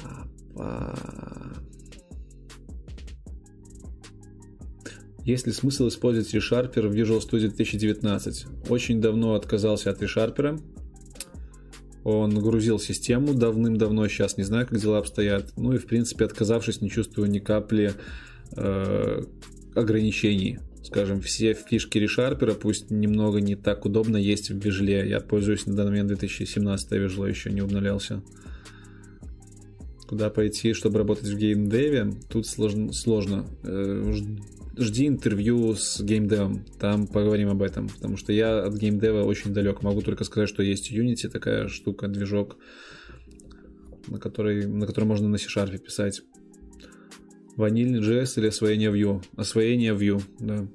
Ванильку тоже нужно знать. Если кто-то не знает, ванильный JS это чистый JavaScript. Но лучше использовать, конечно, готовые библиотеки. Не зря их делают. Как относишься к Vim? Когда-то пытался на него подсесть, не получилось. Но в целом штука классная. Респект и уважуха, потому что до сих пор этот редактор завлекает умы молодых ребят. Вот, в частности, на интервью с разработчиком Валик сказал, что он использует исключительно Vim для того, чтобы редактировать файлы. То есть у него IDE это Vim. Так, рекорд новый. Новый рекорд по 126 человек. Спасибо за ответ, ты крут. Спасибо за ты крут, ты тоже крут. Джорджик Мануев. Привет, подскажи, я освоил базу JS, не могу определиться, что дальше и чем заниматься. Какие есть варианты, кроме веба, и как определиться, что лучше для человека, бэк или фронт? Ну, тут зависит, наверное, даже не скажу, от чего зависит. То есть мне бэк нравится, потому что он охватывает больше спектр каких-то задач на вычисление, каких-то сложных задач на э, мощности, на нагрузки. Во фронте, во фронте же больше визуальщины. То есть я такого мнения придерживаюсь. Нужно попробовать и то, и то, и определиться для себя, что лучше. JS позволяет и то, и то делать на, наш, на текущий момент. Куда посоветуешь поступить в США с помощью SAT? Вообще нет опыта США. Сорян, Рустам. Может, кто-то из чата посоветует. Как по-твоему, почему фронтендеры более востребованы, чем бэкендеры? Потому что один бэкэндер может обслуживать несколько фронтендеров. На самом деле, потому что бэкэнд в вебе, именно относительно веба, он не может существовать отдельно, а фронтенд может существовать отдельно, например, сайты без динамики. Плюс, ты, наверное, имел в виду не фронтендеры, а JavaScript разработчики, их сейчас очень много. где хотят, потому что на них можно и то, и то и писать, и фронт, и бэк. Ну и плюс в вебе по факту JavaScript занимает 99,9% э, всего, что связано с UI, поэтому не мудрено, что JavaScript вакансий очень много.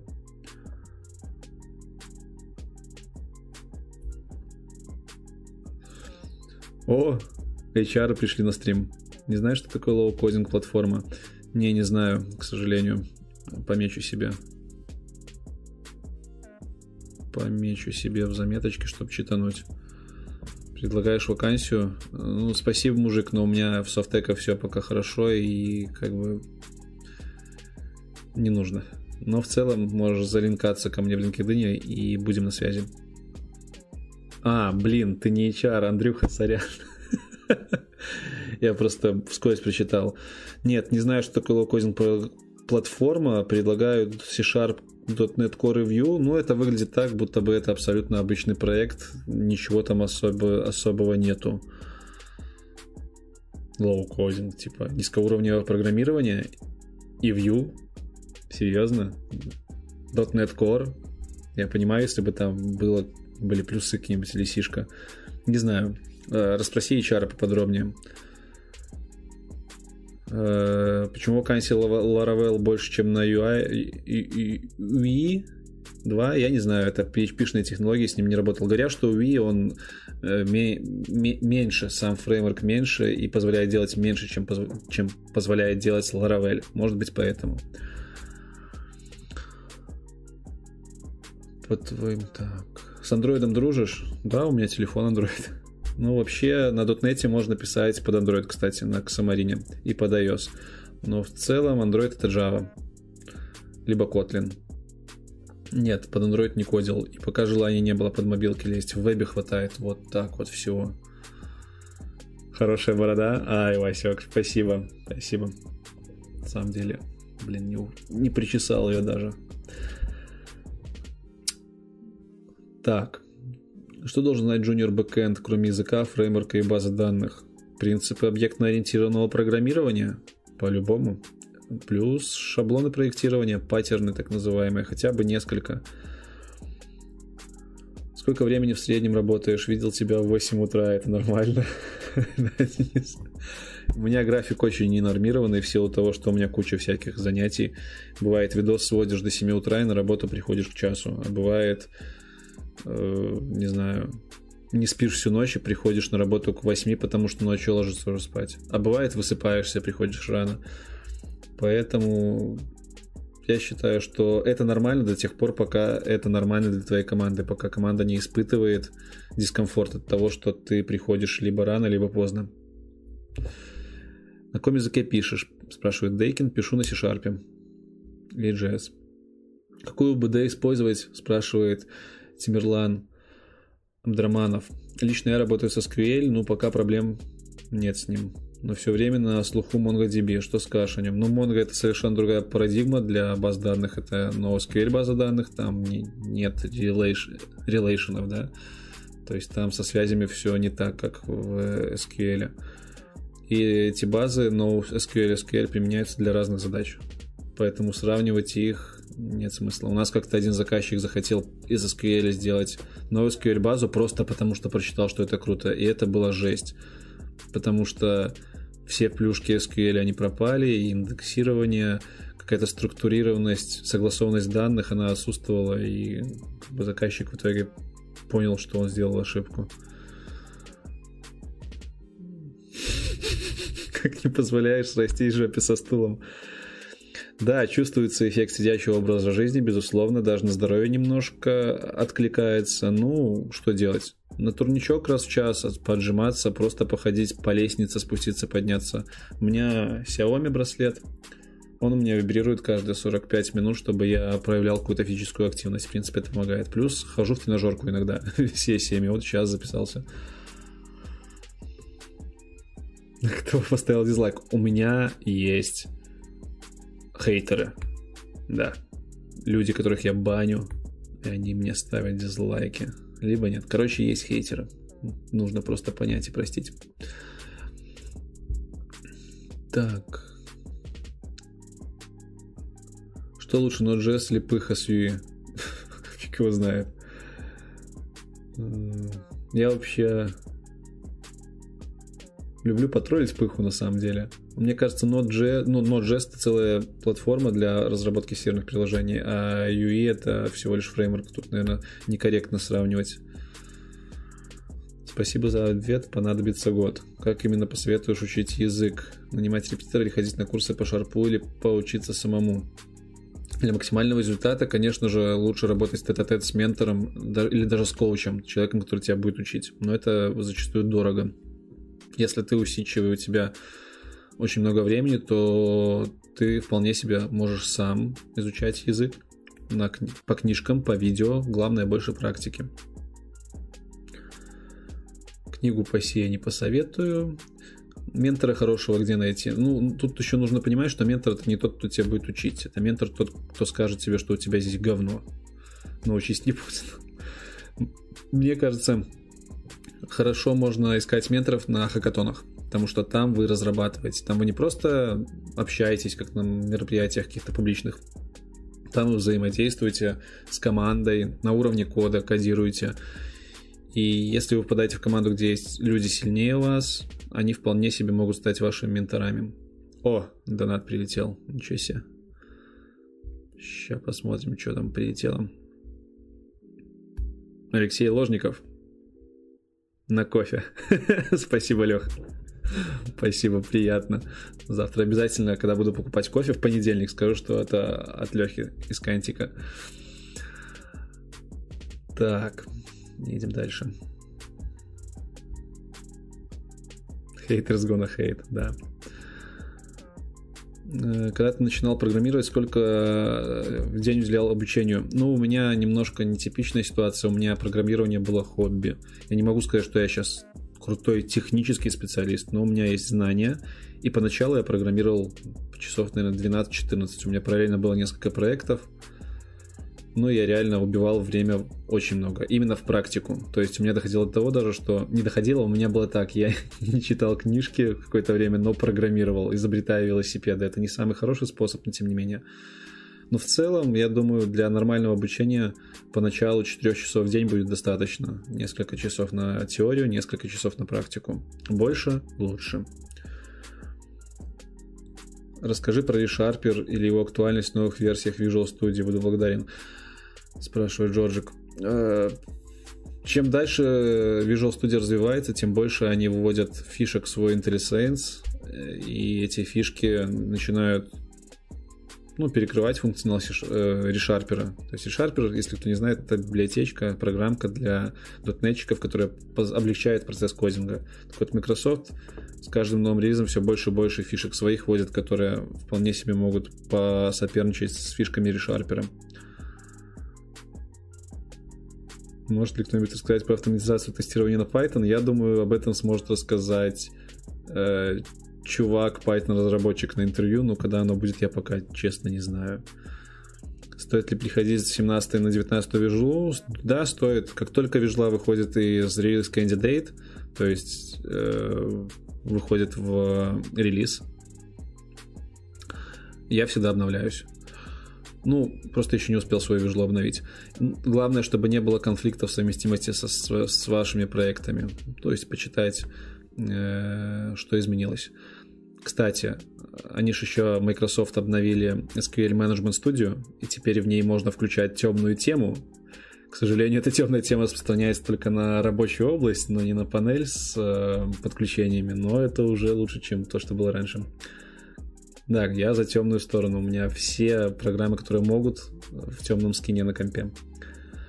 Стоит ли идти на... Так, ГКРК спрашивает, стоит ли идти в метапрограммирование, создать языки, инструменты и проги, которые пишут проги для оптимизации рутинной разработки, чтобы аналитики могли сами перекрывать задачи. Не занимался метапрограммированием, но ребята, которые в универах учились в профильных, говорят, что это очень хорошо помогает понимать, как работает изнутри та машина, на которой ты работаешь, и как вообще работает язык. То есть, как бы в своем опыте было бы неплохо когда-то создать свой маленький язык программирования, но я пока такого не делал. Так, чат, переставай скакать.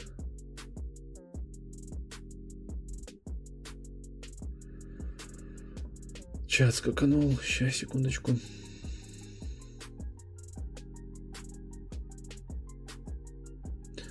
Не натыкаться на ошибки из-за перестановки операторов местами, из-за оптимизации модели памяти процессора на точное программирование, как грамотно ставить барьеры. Слушай, гикарка, ты серьезно? Вот эти вот вопросы ты генеришь, потому что ты ищешь ответы?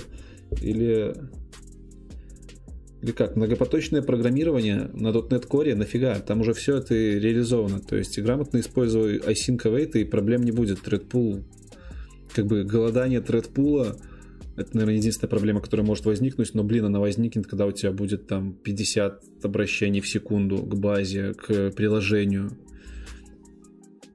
С процессорной памятью очень хорошо Garbage Collector работает, и как бы я за свой опыт никогда не лазил в unmanaged код, никогда особо с памятью не работал.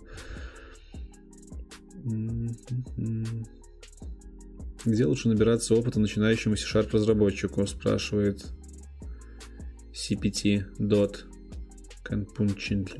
Блин, английский где лучше набираться? Из книжек по C-Sharp много хороших книжек. Плюс есть курсы полезные, хорошие.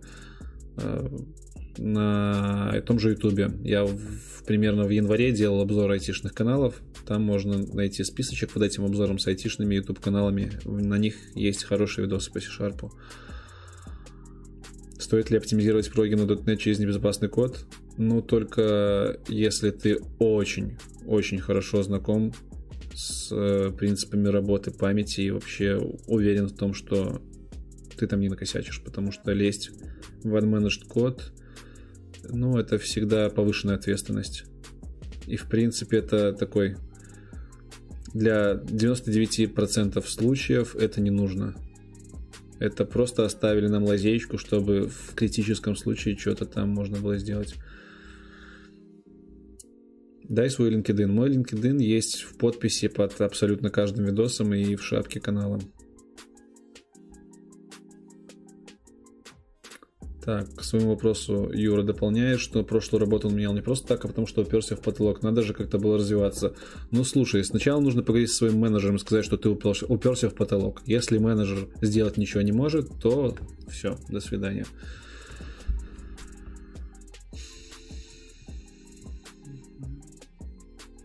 Почему .NET кодеры даже не знают о нотации, сложности их структур? Ну, потому что мы с высокоуровневым языком работаем. У нас и, в принципе, на .NET выполняются достаточно типовые задачи, где особо-то и не нужно запариваться о скорости работы алгоритмов. То есть максимум, что ты можешь встретить, это for each, for each, for each. И что? Это будет сложность о в третьей, да? Ну и какая разница? Что ты с этим сделаешь? Ты же не будешь исследования проводить, скорее тебе просто нужно сделать так, чтобы у тебя не было столько фуричев. Ну, как бы в, в практике редко встречается реальная необходимость использования аннотации и оценки сложности э, алгоритмов. Но для собеседования это полезно, и для общего понимания тоже полезно. Структуры, я бы поспорил, .NET разработчику структуры знать надо, хотя бы, чтобы понимать, как работают типы кодеру, ну, я разделяю кодер, разработчик. Кодер может, в принципе, ничего не знать, просто кодить и все. Какая зарплата? Бумажная. На каком языке пишешь? На C-Sharp. Можешь сказать про автоматизацию тестирования Python? Нет, не могу. Никогда не делал этого. Как не позволяешь срастить жопе со стулом? Мы про это уже говорили. Как вообще писать? Слышал что-нибудь о новом языке BossQ. Да, слышал. Максим, хороший вопрос. Э, недавно Microsoft выпустила новый язык. Называется он BossQ. Может, я его неправильно называю, но тем, тем не менее. Этот язык они презентуют как язык максимально близкий машинам и людям, и тем, и тем. Но то, что я слышал, у них нет циклов, у них, в принципе, очень урезанный функционал, и, скажем, полноценным языком пока это назвать сложно. Если я правильно помню, они еще не в релиз выпустили его, а просто представили. То есть язык еще будет дополняться, и просто его потыкать уже можно, но писать реальные проекты я бы не рискнул, потому что не получится. Витаминки какие пьешь? Витаминки пью, Аевит пью. Раз в три месяца. Для глаз ничего не пью пока. Донат прилетел, ё-моё, ребят. Ну вы прям сегодня божите. Джорджик, Я знаю, что ты фанатик Microsoft, но если гуглить сравнение Rider а и VS, то почему-то фаворитом становится Rider, хотя из-за того, что он работает на 64-битной платформе. Стоит ли вообще слазить с VS? Мне кажется, мелкомягкие постепенно берут инициативу в свои руки по всем фронтам. Если ты хочешь разрабатывать на Маке, либо под линухами, то Rider, Rider стоит потрогать. Более того, если просто у тебя есть время, то его стоит потрогать. Если у тебя большой solution несколько сот проектов, Rider тоже будет работать быстрее. Это факт. JetBrains, они заточены под скорость, они выпустили Rider именно для этого. Поэтому я думаю, что если у тебя есть жесткая необходимость повысить скорость, например, сборки проекта, то райдер можно попробовать. Но если это просто так для себя, то с вижлы слазить смысла особого нет. Плюс к тому же не забывай, что вижла позволяет очень удобно работать с, э, э, с Azure. Там все встроено. То есть начиная от деплоя, заканчивая э, работой с, с DevOps, с тасками. В Вижле очень все хорошо с тестами. В Вижле, ну и в принципе Вижла гораздо старше. Если комп у тебя нормальный, то я не вижу смысла слазить с вижлы. 64-битная платформа, ну окей, какие тебе плюшки это даст? То, что побыстрее работает, ну, такое. Плюс говорят, что вижла тоже скоро 64-битная выйдет. Не знаю, как скоро, но тем не менее. То есть я, я бы не переходил, я пока не перехожу. У меня есть галочка попробовать райдер, чтобы просто понять, почему от него все так прутся. Но нет. Плюс к тому же райдер, он же платный а Вижла в Community Edition она бесплатная. Так, едем дальше. Хорошо ли я владею JS? Нет, не очень. То есть знаю, как написать Vue либо React приложение, но за качество кода я не могу ручаться своего JS кода. То есть он будет работать.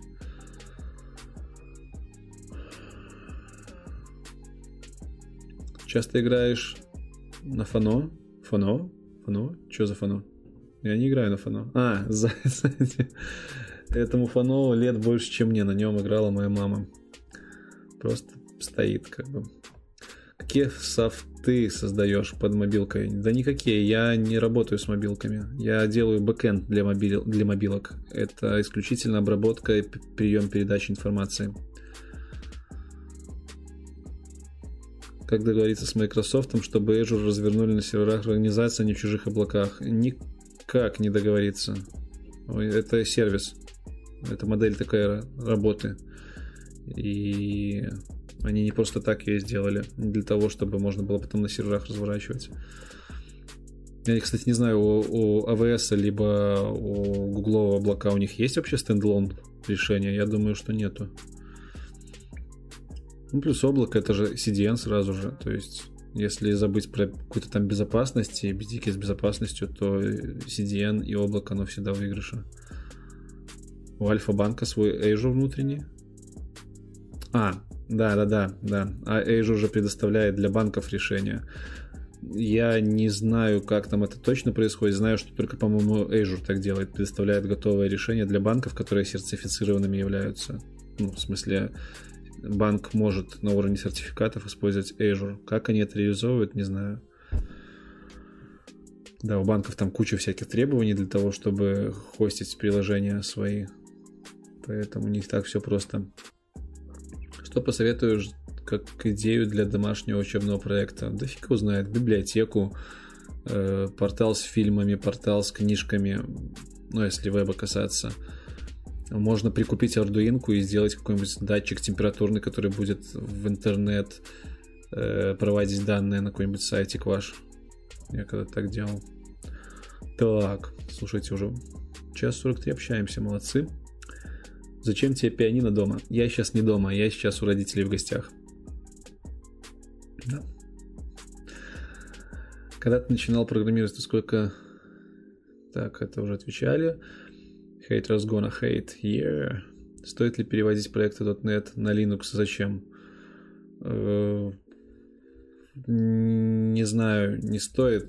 Может быть, стоит переходить на .NET Core. Если ты перейдешь, переведешь свой проект, веб-проект на .NET Core, то он у тебя будет работать впоследствии под управлением Kestrel. Kestrel — это курс-платформенный сервер. Долго учился Sharp, до сих пор учу. Сложно написать .NET приложение для какого-нибудь магазина и заработать на этом. Например, магазина Windows. Э, нет, не сложно, у них отдельная технология у нас есть, называется UWP, она пришла на смену э, VPF, WPF, позволяет писать оконное приложение, которое впоследствии можно в магазине задеплоить. Я не знаю, как проходит процесс публикации приложения в магазине Windows. Наверняка через костыли и палки. Но написать само приложение несложно. Новый рекорд 127 человек. Красавцы. Да, свои родные велосипеды. Попробуй физическую йогу. Даже помогает телу. Да, давно хочу йогу попробовать, но пока не довелось что-то. Как ты планируешь свое обучение? Какими-то сервисами для трекинга своего прогресса пользуешься? Я в последнее время стараюсь просто читать. То есть читать и э, какие-то технологии просто себе выписываю, которые нужно поднять и с ними работаю. То есть, чтобы у меня там был какой-то профиль на курсере, я как-то мониторил свой прогресс, нет, такого нет. Если я вижу, что на рынке какая-то технология новая в стеке Microsoft выходит, я просто иду, читаю про нее и пытаюсь ее применить, если не на работе, то хотя бы в домашнем проекте каком-нибудь. Ай, чат, не прыгай.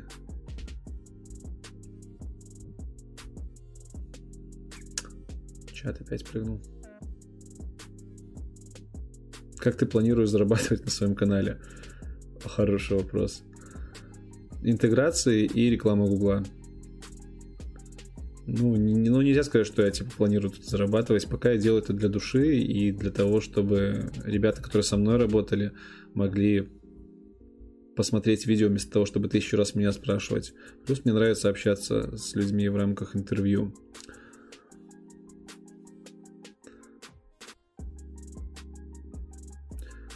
Привет, где лучше так это спрашивали? На V3C есть хорошие ресурсы по SP и ADA.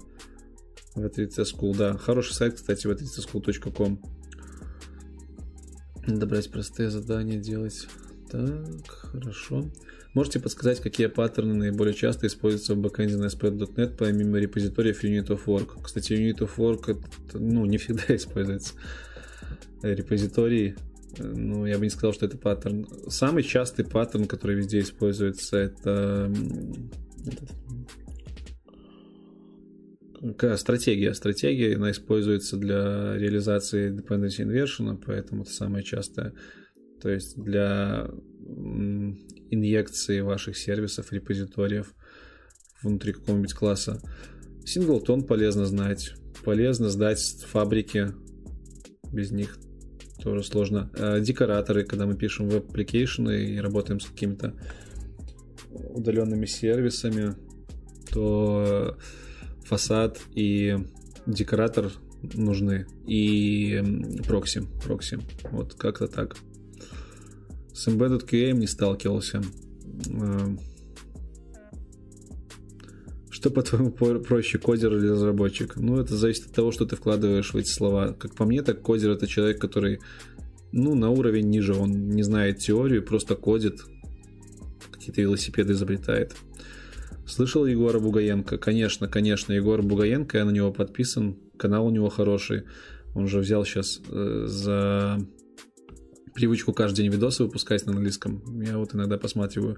Книги не читал, Знаю, что он топит за тестирование, за что ему респект. Вообще, чувак классный. У него же система своя очень интересная менеджмента, как это она называется. Сократ, не Сократ, а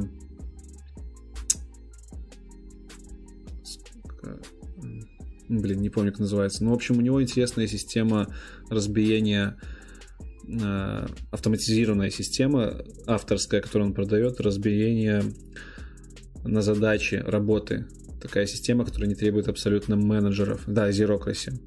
И я про нее много читал, подкасты слушал. В принципе, тема интересная. Если кому-то интересно узнать что-то новое про менеджмент, про э, декомпозицию проекта на задачи, то обязательно почитайте про Zerocracy и про Егора Бугаенко. «Привет, совсем недавно нашел твой канал», — пишет Артем. «Хочу сказать спасибо за то, что ты делаешь, это мотивирует». Спасибо, Артем. Такие слова тоже дают мотиватор к тому, чтобы действовать. Что выбрать на перспективу, бэкэнд или мобилки? Ну, тут не стоит забывать, что в мобилках тоже есть бэкэнд. И, ну, опять-таки, это выбор между мобилками, о, между бэкэндом и фронтендом. В мобилках больше визуальщины, в бэкэнде больше работы с какими-то подкоробочными вещами. Я рекомендую то и то попробовать и остановиться на чем-то. Дотка рулит, абсолютно согласен. Чем отличается Key Automation? Это Software Developer in Test. Оу, ни разу не слышал Software Developer in Test такого звания. Ну, вот сходу кажется, что это одно и то же. Но это сугубо мое мнение.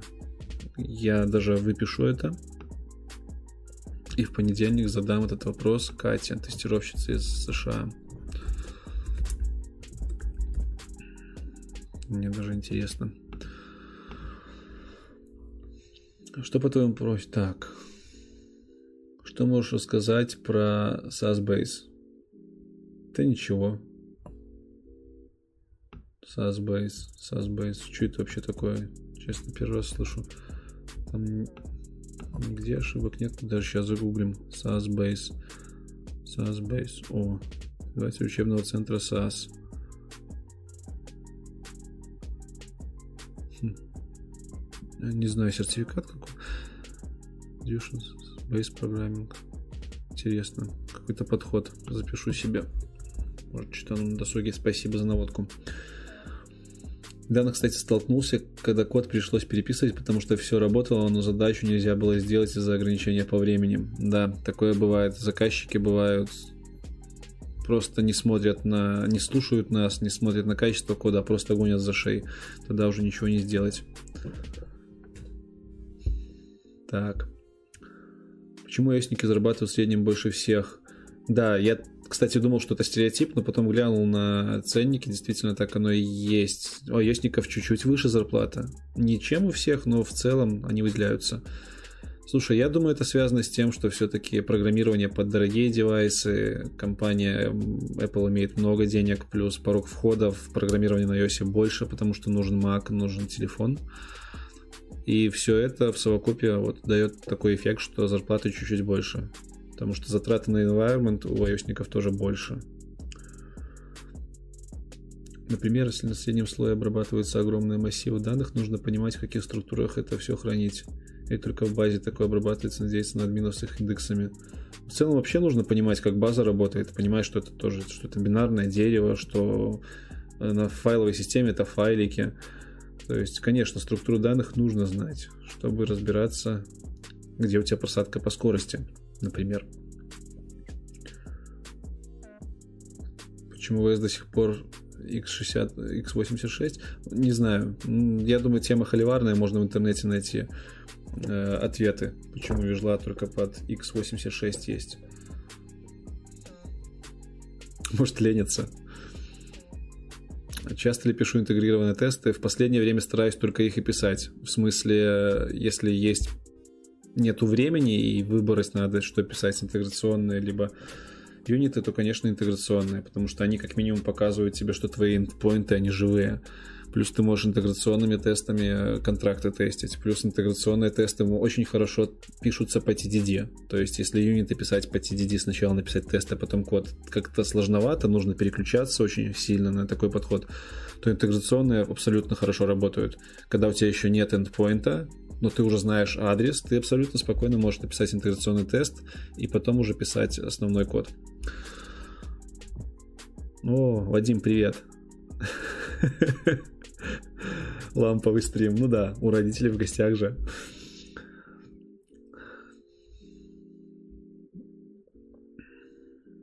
Мне 14 лет, хочу научиться языку C++.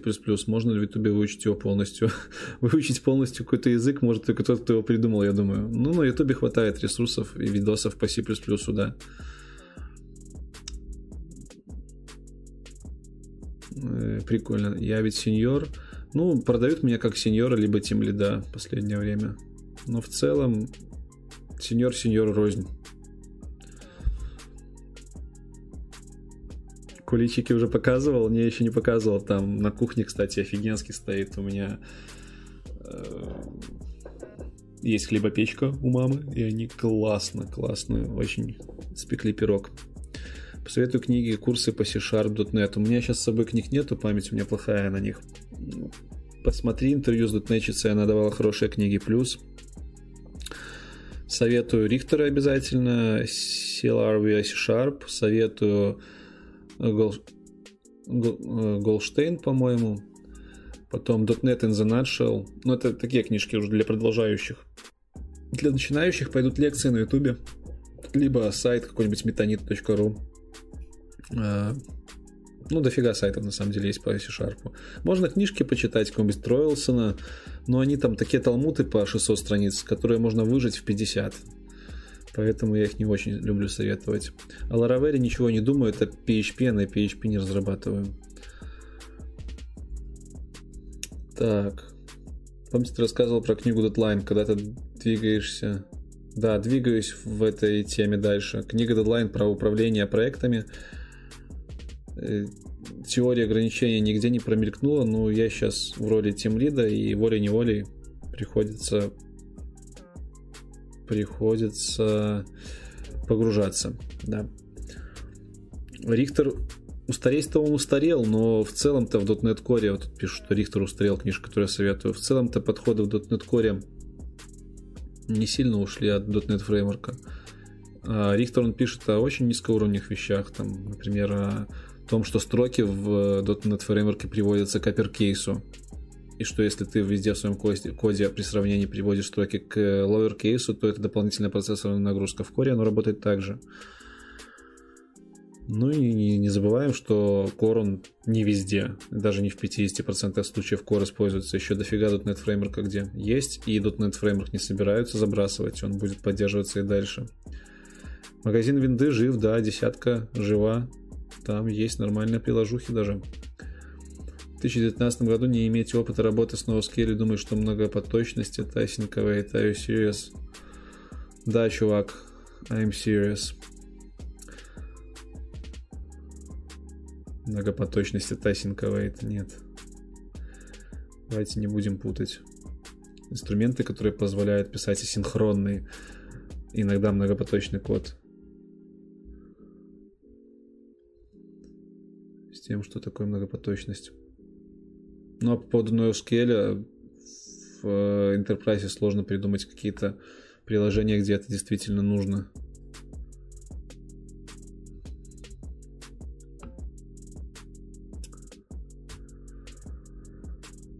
Geek Imp.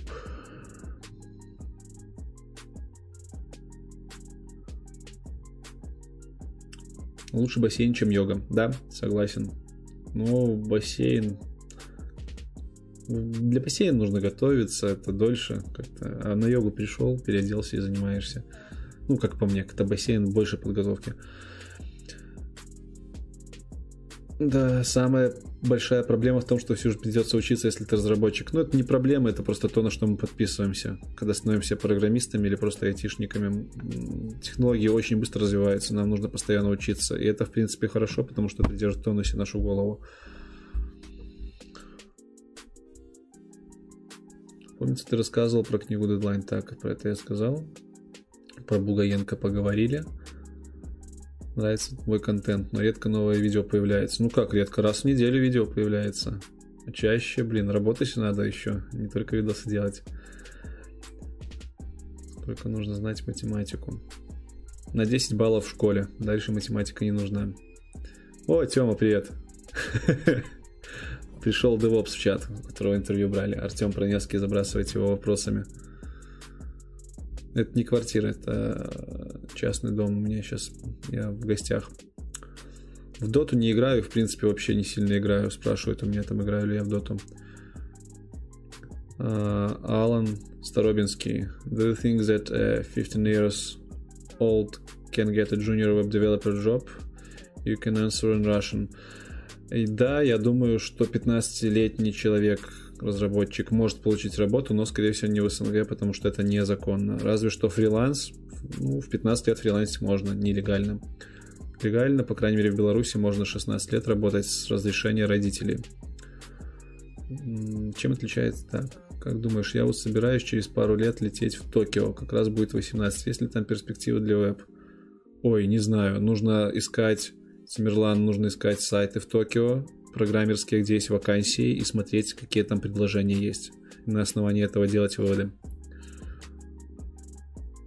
Денис, пожалуйста, за стрим присоединяйся еще. О, Алан, Алан, ты из Израиля? Класс. Израиль крутая страна для программистов. Я слышал, что у вас там прям очень хорошо все с IT, особенно со, со стартапами. У вас очень много стартапов крутых и акселераторов. Как побороть женовый максимализм? Это вопрос из разряда, как, как э, преодолеть э, сеньорс, сеньорский троллизм. Ну, типа, кто-то э, максимализм использует, кто, ну, как это сказать, не так-то. Короче, это зависит от человека. В любом случае, если ты конфликтный и вызываешь конфликты с командой, то это нехорошо для тебя. А, когда планируешь проект, хочешь его сделать большим, и потом забиваешь в конце, ну, нужен стимул в виде кнута, например, либо менеджера, который будет тебя двигать вперед, либо хорошего пряника. Без стимула, без интереса делать проекты смысла особого нету. Токио, но...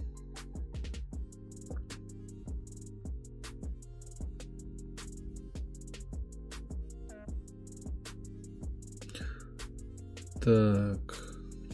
Нужно ли писать Discovery сервиса для Microsoft на архитектуры? Это усложняет микросервисы.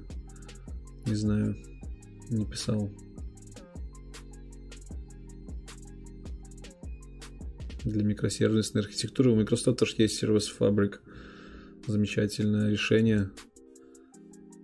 Я думаю, там уже имплементировано что-то наподобие Discovery сервиса. Что думаешь о аптека? Рихтер устарел, для .NET Core он не годится. Что посоветуешь для .NET Core? Э, читайте официальную документацию, и .NET Core он весь лежит на гите.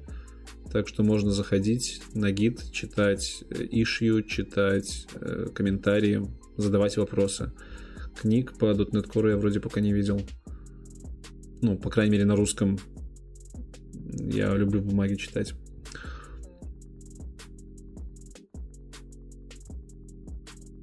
Совершенный код, приемы, чистый код, но про Core там ничего нету. Но вообще книги хорошие, конечно. Совершенный код. Паттерны проектирования, они очень сложные и объяснены на сишке, которая, ну, типа, come on, ты изучаешь паттерны, тебе нужно задумываться о указателях. Лучше почитать что-нибудь адаптированное под .NET. По-моему, украинцы делали адаптацию паттернов под .NET. Сейчас не вспомню, как называется. Есть в электронке где-то, может, потом скину. Как тебе PHP? Как думаешь, сложно попасть в ВК? Ну, PHP такой же язык, как и все остальные. Не хуже, не лучше. Есть у него свой рынок в ВК попасть, ну, можно зайти через сайт, ха-ха. На работу как туда попасть вообще не, не знаю, не запарился. Вообще, сколько там людей работает. Думаю, в LinkedIn можно написать какой-нибудь HR из ВК. Так, что там из свеженького? Блин, Geekimp. Enterprise не значит отсутствие NoSQL. Это не, не что-то новое. NoSQL появилось примерно в одно время с SQL. Я понимаю, что NoSQL это не что-то новое. И я знаю, что это такое, документохранилище. Я, в принципе, в общем и целом понимаю, что такое NoSQL. Другое дело, что в практике я его не встречал. То есть я проходил какие-то туториалы по Монге лет 10 назад, и все. Cosmos DB э, есть на Azure. Видел, как ребята с ним работают. Практических применений в этом как бы особо, по крайней мере, у меня не было заказчикам NoSQL редко нужен, потому что достаточно много типовой работы, либо работы, которые не требуют нереляционок. Да, паттерны это азбука, согласен. То есть паттерны нужны не столько для того, чтобы качественный код писать, тут даже можно поспорить, потому что несвязанность кода возрастает и сложность читания. Сколько нужны для того, чтобы программисты могли общаться и понимать друг друга на уровне того, что в коде написано.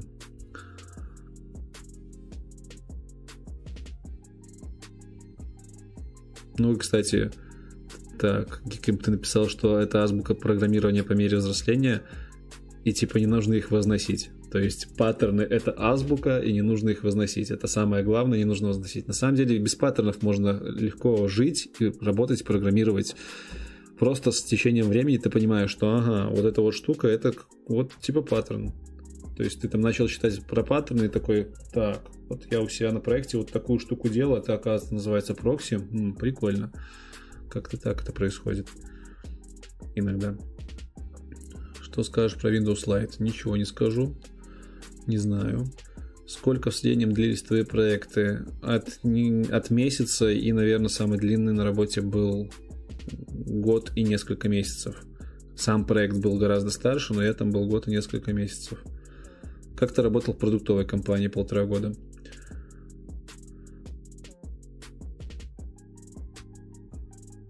Хата за 500 УЕ? Какая? У меня не было хата за 500 УЕ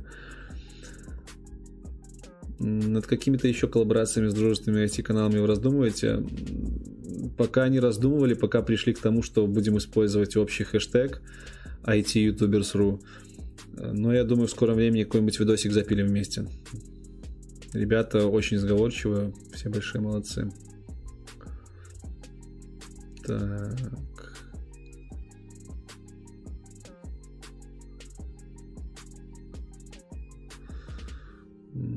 Как понять твой ответ про математику? Ты сказал, что на 10 баллов в школе это как? Ну, в Беларуси просто 10-бальная система оценки знаний. Это я к тому, что в программировании знать универскую математику далеко не обязательно в популярном программировании, назовем его так. То есть, если ты не работаешь с компьютерным зрением, машинным обучением, то навряд ли тебе придется знать, что такое ряды Фурье, уравнение Лапласа и прочее, прочее.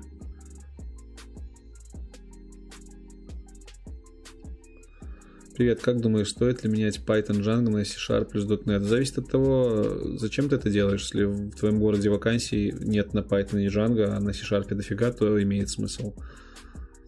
Мне кажется. Алан пишет про Израиль, что у них очень много стартапов.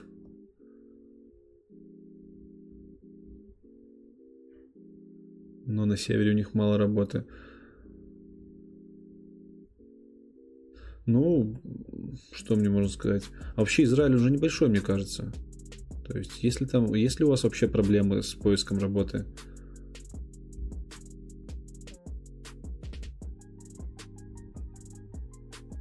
типа сел на машинку и поехал на работу в другую часть страны, нет? А...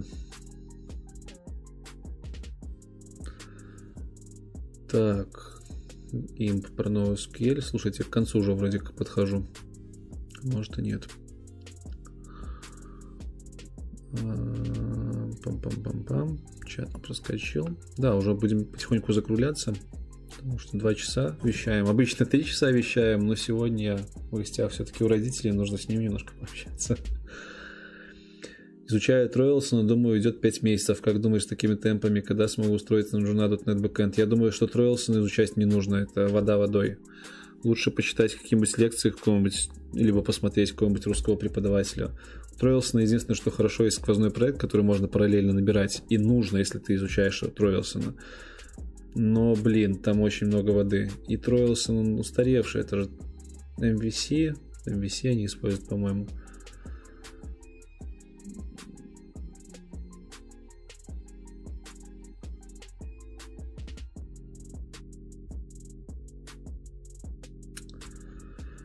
Хотел бы ПАМ, не взяли за отсутствие знания английского. В итоге продал идеи персонализации банковских карт в Чехию и в итоге работаю для удовольствия. Теперь все банки в Минске такое фуфло. Ну, окей. Я смотрю, у тебя глаза не красные, чем пользуешься. Пользуюсь э, фильтрами в видосе. Не, на самом деле не красные. Ничем не пользуюсь. На русском можно Фримана почитать. Фримана ну да, кстати, Фриман неплох. Можно и на русском почитать. Как не, мотива... не потерять мотивацию обучаться развиваться? Да как, на работу пойти? Пойдешь на работе, поймешь, что не обучаясь и не развиваясь, твоя зарплата будет падать, ты будешь никому не нужен.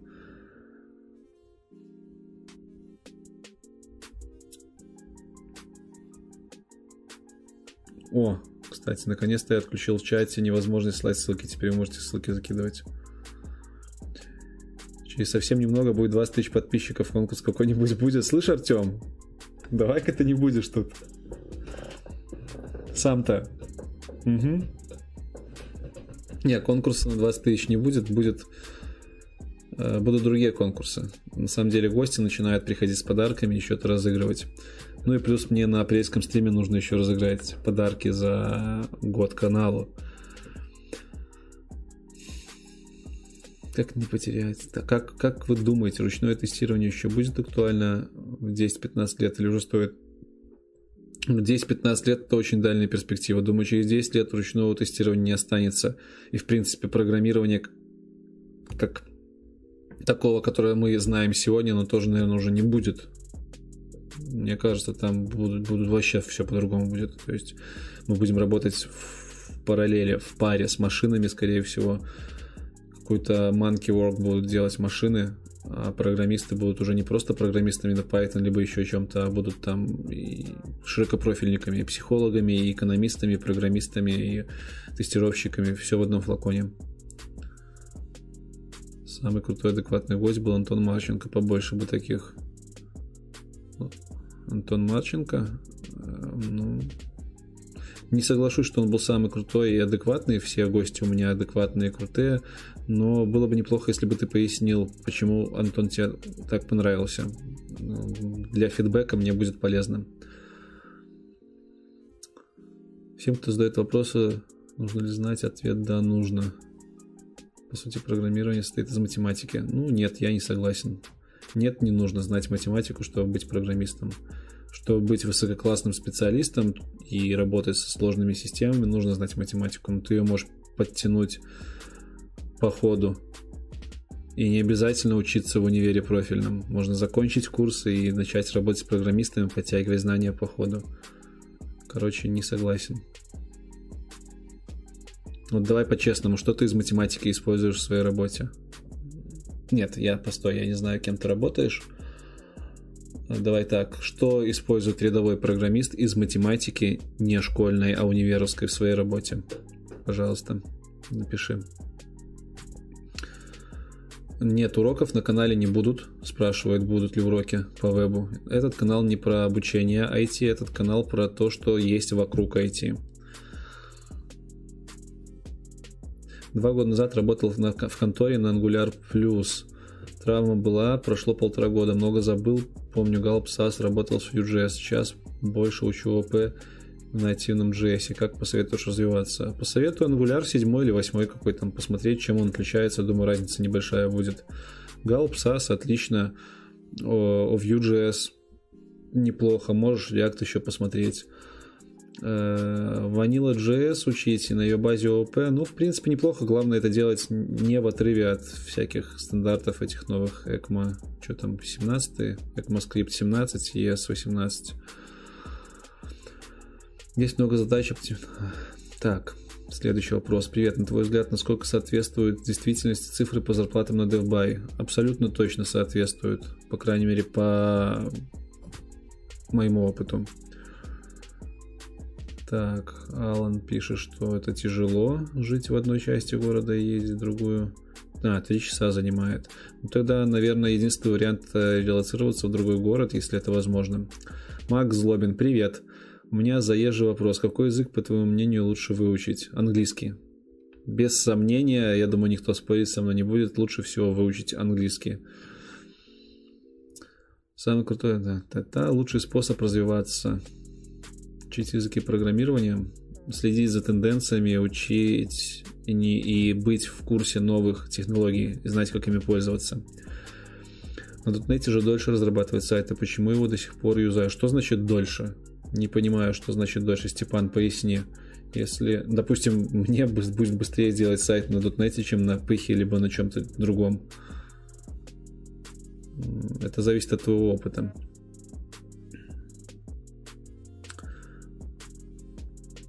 Где можно найти какой-нибудь легкий тренировочный проект по плюсам? Фиг его знает. Купить Arduino и под Arduino попробовать попрограммировать, например.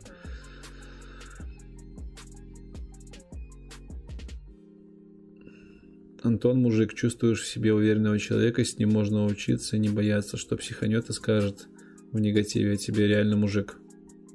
Это хорошая, э, хорошая характеристика. Уважуха. Это мы, я так понимаю, касательно Антона Марченко, iOS-разработчика, который давал интервью. Обязательно посмотрите его интервью, если еще не видели. Тимирлан спрашивает, что думаешь, стоит ли уходить с академии? Учусь на третьем курсе, еще год и диплом, но желание учиться не хочется, не хочется учиться. Нет, не стоит бросать. Э, вышка, она пригодится на уровне государственных инстанций в последующем. И как бы год это совсем ерунда. Да, жалеть будешь. Как бы если нет очень весомых причин, уходить точно не стоит. Стоит ли учить Python или лучше PHP? И то, и то имеет место быть. Мое субъективное мнение, что Python принесет больше пользы при изучении. Плюс там немножко больше спектр задач, которые можно делать. Так, не советую, не бросаю универ, потому что без диплома нах слать буду, даже если есть знания. Нет, не согласен. Ни на одной из работ, на которой я работал, диплом мой не спрашивали в рамках собеседования.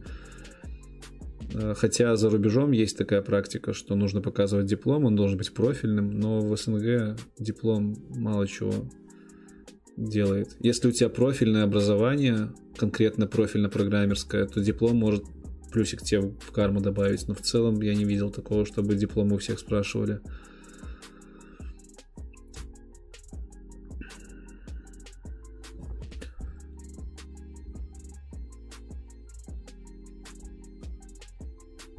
А, вот книга Тройлсона, что она уже и под кор вышла. Э, вода не, не вода, она не потому, что там все плохо, а потому что там очень много вещей, которые можно было бы не писать. То есть книжку можно реально сократить до, в половину, я думаю. Но в целом 5 месяцев для Троилсона это очень дофига. Эту книжку нужно быстренько прочитать за месяц, максимум полтора, и попробовать сделать то, что там предлагают. Потому что, ну, типа ты ее прочитаешь, и потом поймешь, что многое можно было и не писать. Очень сильно там разжевывают, заплевывают в рот, прям как кукушка своим кукушатом. Благодарю за развернутый ответ о перспективах тестирования. Интересное видение перспективы IT. Поздравляю вас с праздником. Спасибо. Кстати, да, и вас всех с наступающим и прошедшим праздником Пасхи. Что с работой офлайн? Все хорошо с работой офлайн. Что лучше, macOS или Windows? Я за Windows топлю, потому что я дотнетчик. Хотя маки мне тоже нравятся, у них хорошая быстродеятельность. Антон говорит правильные вещи через призму опыта и возносит вещи в абсолют. Например, такие, как вопрос собеседования людей. У него большой опыт работы не только на дядю. Ну да, но я только замечу, что у Антона опыта меньше, чем у многих гостей в интервью, если ты судишь по опыту.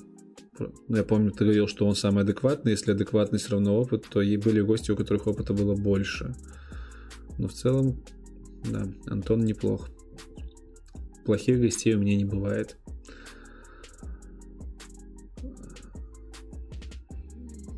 Israel have good sides and bad sides. Yeah,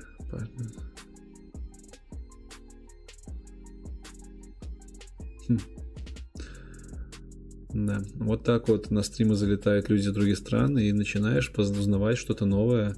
Например, стоимость жилья в Израиле. Алан, поделился этой информацией. Диплом нужен чисто для галочки. Ну, не всегда, но да. Спросил про применение в работе математики, сдачи оптимизации, финансовая составляющая высоконагруж... Геймдев как хобби мы не берем, я спрашиваю про конкретную работу. Ну окей, задачи оптимизации. Какие задачи оптимизации требуют знания математики? Что ты включаешь в математику? Знание работы баз данных, типа структуры данных и алгоритмы, это математика. Максимум, что там из математики есть, это аннотация, про которую мы уже сегодня говорили. Где математика? Рунгикута ты будешь где-то использовать? Я не понимаю, почему, почему все кричат, что математика нужна. Математика это даже не компьютер-сайенс.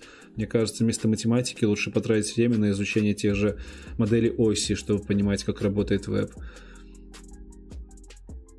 Финансовая составляющая. Но если у тебя домен заточен под математику, под просчеты какие-то математические, то, конечно, тебе нужно знать математику. Но, come on, доменов тысячи, и математика нужна абсолютно не везде. Сказали в задании написать приложение CRUD с помощью вот. Вот тип, типичное задание, которое обычно приходит на разработку, блин, сделать какой-нибудь крут в веб-апе, в котором нужно использовать смузи-технологии. Таких заданий 90%. Я не говорю, что не знать математику – это хорошо. Знать математику – это хорошо. Но она не нужна в очень большом количестве проектов, практически во всех. Особенно джунам, особенно медлам. Если где-то есть математика и оптимизация, то туда не будут сажать медлов. Но будем честны. Не нужно превозносить математику до каких-то невиданных высот. Ты как человек с головой, в любом случае, когда поймешь, что тебе необходима математика, ты ее подтянешь.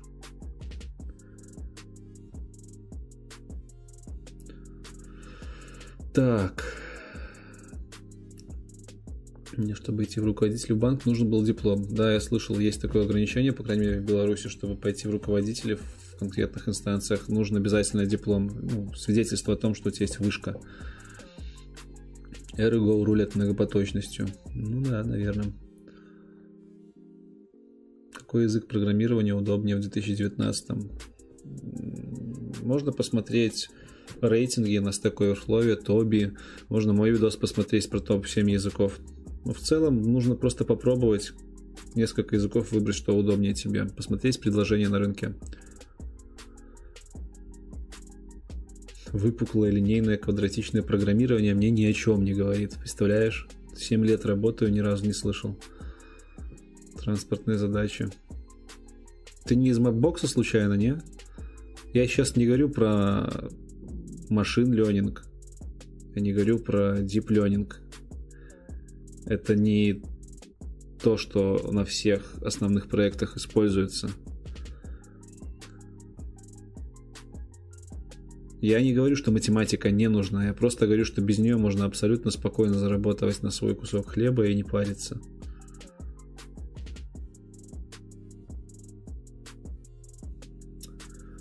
Еще возможно так.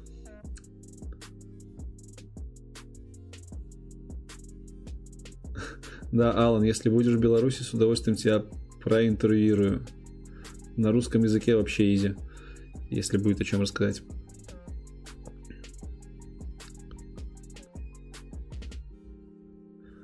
Добрый вечер. Посоветуйте книгу по c для начинающего. Почитай, либо пересмотри стрим, уже сегодня советовали. И в чате писали. Привет, получил сертификат АВС, теперь думаю, зачем плюсы, чтобы только работать по нему или для галочки в резюме. Слушай, ну в LinkedIn не помести. Плюсовый AWS достаточно распространенная клауд-платформа. Если ты реально знания получил по ней, то я думаю, это и на зарплате скажется, и на проектах, которые ты сможешь, на которых ты сможешь работать. У нас в компании часто с AWS проекты смержены, интегрируются с AWS, и нужны знания. Сейчас многие веб-проекты в клауд уходят, а в клауде как бы выбор небольшой. Это AWS самый главный игрок, это Azure и Google, Google Cloud, ну, может, еще какие-нибудь Digital Ocean. Но в целом немного. Выгорание еще не началось. Выгорание было несколько раз. Не то чтобы жесткое, ну, бывало, типа, это нормально. Главное понять, что ты в этом состоянии, и найти людей, которые помогут тебе из него выйти. Я думаю, запишу выпуск как-нибудь вообще по поводу того, что я думаю про выгорание.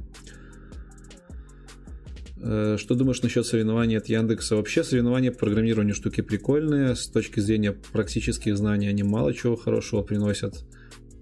Ну, в смысле, они мало приносят толку. Но с точки зрения расширения своего спектра знаний, это крутая вещь. Я иногда участвую и Transition проводит каждый год Opener, конкурс так называется, и я иногда решаю задачки. Неплохо, неплохо расширяет кругозор. Например, так, Geekimp, не успокаиваешься. Например, проект для организации железнодорожного сообщения. Разные проекты бывают. Джун, мидл и сеньор в хороших компаниях различаются только опытом. Проект, в котором э, зависит жизнь людей от математики, я не думаю, что даже жена посадит. Geekimp, поясни, я немножко не понимаю. Ты топишь за то, что математика нужна сразу, типа сходу, как только ты пришел джуном, ты должен знать теорию вероятности и высшую математику? Поясни, пожалуйста. Потому что мне кажется, что мы немножко о разных вещах разговариваем. Так, сейчас у нас проходят курсы по ЦИСКО, брать сертификат или нет. Не знаю, с ЦИСКом мало работал, поэтому, ну, в смысле, знаю, что друзья у меня ЦИСКО сертификаты получали, и вроде как на практике им это не сильно пригождалось. Но это опять-таки зависит от того, для чего вы его получаете.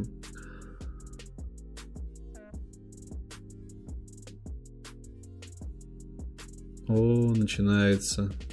Посадят и джуна. У нас садили джунов, где нужно было иметь спецкурсы по матану. Не с улицы брали джунов, а с БГУ, ФПМИ. Все. Вот меня это начинает уже немножко напрягать. А что значит с улицы? Это типа в айтишнике? Это вот ты, ты вообще где работаешь? Что за компания? Я не... Что за фигня? Есть какие-то элитные программисты, которые учатся в БГУИРах, ФПМах, да? А и есть какие-то нищеброды, которые врываются в IT. Это, ну, к чему это сейчас сказано? Мне кажется, если менеджер адекватный на проекте, он найдет специалиста, который сможет покрыть и математический gap, все что угодно. Как бы а, как-то так. Не, нормальные джуны знают тервер, computer science. Нет, нормальные джуны этого не знают. Это знают ботаны из багуиров и ПМов. Лучший возраст для обучения программированию. Чем раньше, тем лучше, я думаю, как только интерес получился. Появился, тогда можно начинать изучение. зарабатываешь больше или меньше 80к в год? Э -э меньше.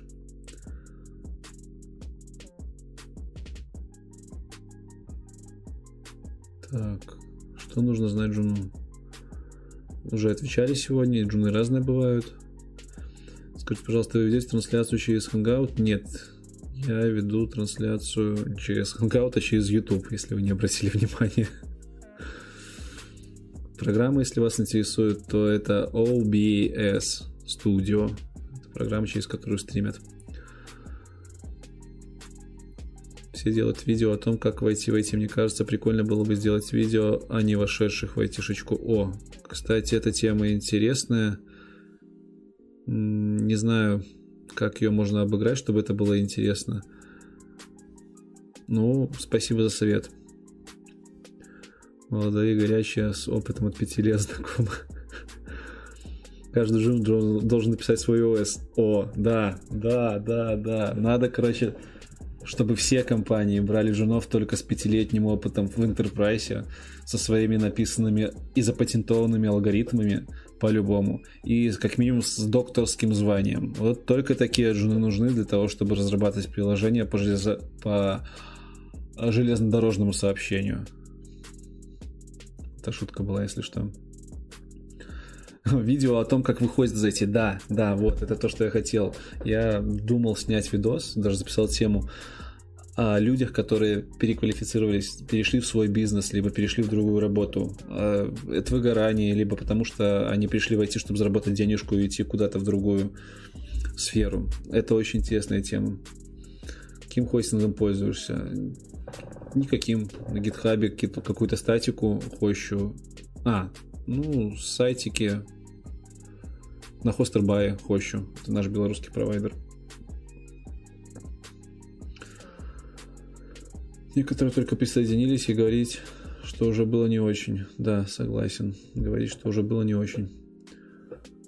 Странно судить по тем людям, кто учится 4 года, изучая университет спецкурсы о том, что он глупый и не знает. Я за образование, не за тупость. Ну окей, ты за образование, а я за то, чтобы работа была сделана вовремя и качественно. Для этого далеко не обязательно 4 года в универе просиживать. Реально ли на фрилансе 5к в месяц? Реально. Как относишься к высшему образованию в Беларуси? Неплохо. Я физфак закончил, это мне дало очень много хороших знакомств, дало математический аппарат, даже нет, не так, сейчас Geek Imp начнет бесновать, дало правильную настройку ума, да, вот то, что говорят, технический склад ума. Физфак это дал сполна. Сколько ты зарабатываешь? Сколько не зарабатываю, все мое. Так. Лучше веб-студия или удаленная работа? Э, не знаю, лучше там, где тебе хорошо. Тут что значит веб-студия, либо удаленная? Ну, хочешь удаленно работать, работай удаленно. Хочешь с компанией, иди в компанию. Образование супер, саморазвитие супер, оправдание... Нет, на фортепиано не играю, это не мое. Я сейчас в гостях. Что нужно узнать э, для джуна в Data Science? Вот это сложный, Настя, вопрос. У меня есть на примете парень, который про Data Science очень сильно хорошо все знает, и на интервью, я думаю, мы с ним поговорим об этом. Я с Data Science мало связан. От слова вообще не связан. Возможно, то, что человек, работающий в одной компании с сеньором, при переходе в другую стал джуниором, мидлом, и каково будет ему, если, к примеру, с тобой так будет. При переходе в другую компанию навряд ли такое возможно, а вот при переходе в другую технологию, другой язык, другую парадигму, да, это возможно. Ну и что? Ну, если ты решил так сделать, то это твое решение. Ты знал, что у тебя и рейты упадут, и все остальное. То есть такого не бывает, что ты устраиваешься на другую работу, и тебе там говорят, что все, твоя зарплата будет в 5 раз меньше. Ты же всегда оговариваешь уровень заработной платы, когда устраиваешься на работу. Устраивает ли меня моя зарплата? Ну, да, наверное. Почему нет? На каком уровне программирования надо втягиваться во фриланс? У меня с фрилансом мало опыта было. Я бы сказал, что фриланс, ну, по моему мнению, во фриланс втягиваться не нужно, если есть возможность тянуться в корпоративную разработку, потому что в корпоративной разработке все-таки работа в команде, опыт более качественный капает, то время как фриланс зачастую это работа в одиночку. Мы же не говорим сейчас про удаленку, потому что работая удаленно, можно работать в командах и тоже получать качественный опыт. Сколько можно зарабатывать, зная HTML и CSS? Мало. Привет с Хьюстона?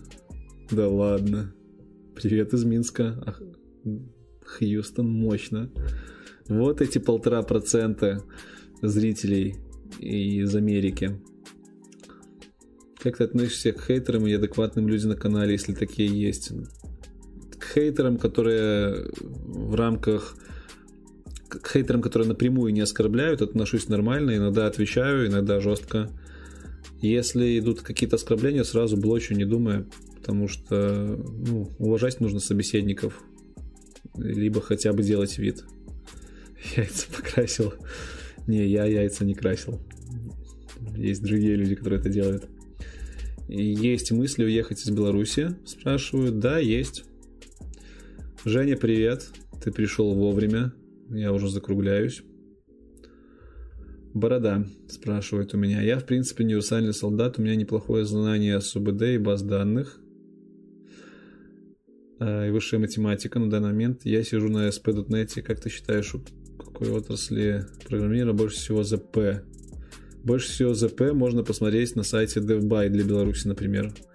Я не знаю, где больше всего ЗП. Э, Ник спрашивает, сколько смогу косить, зная Паскаль.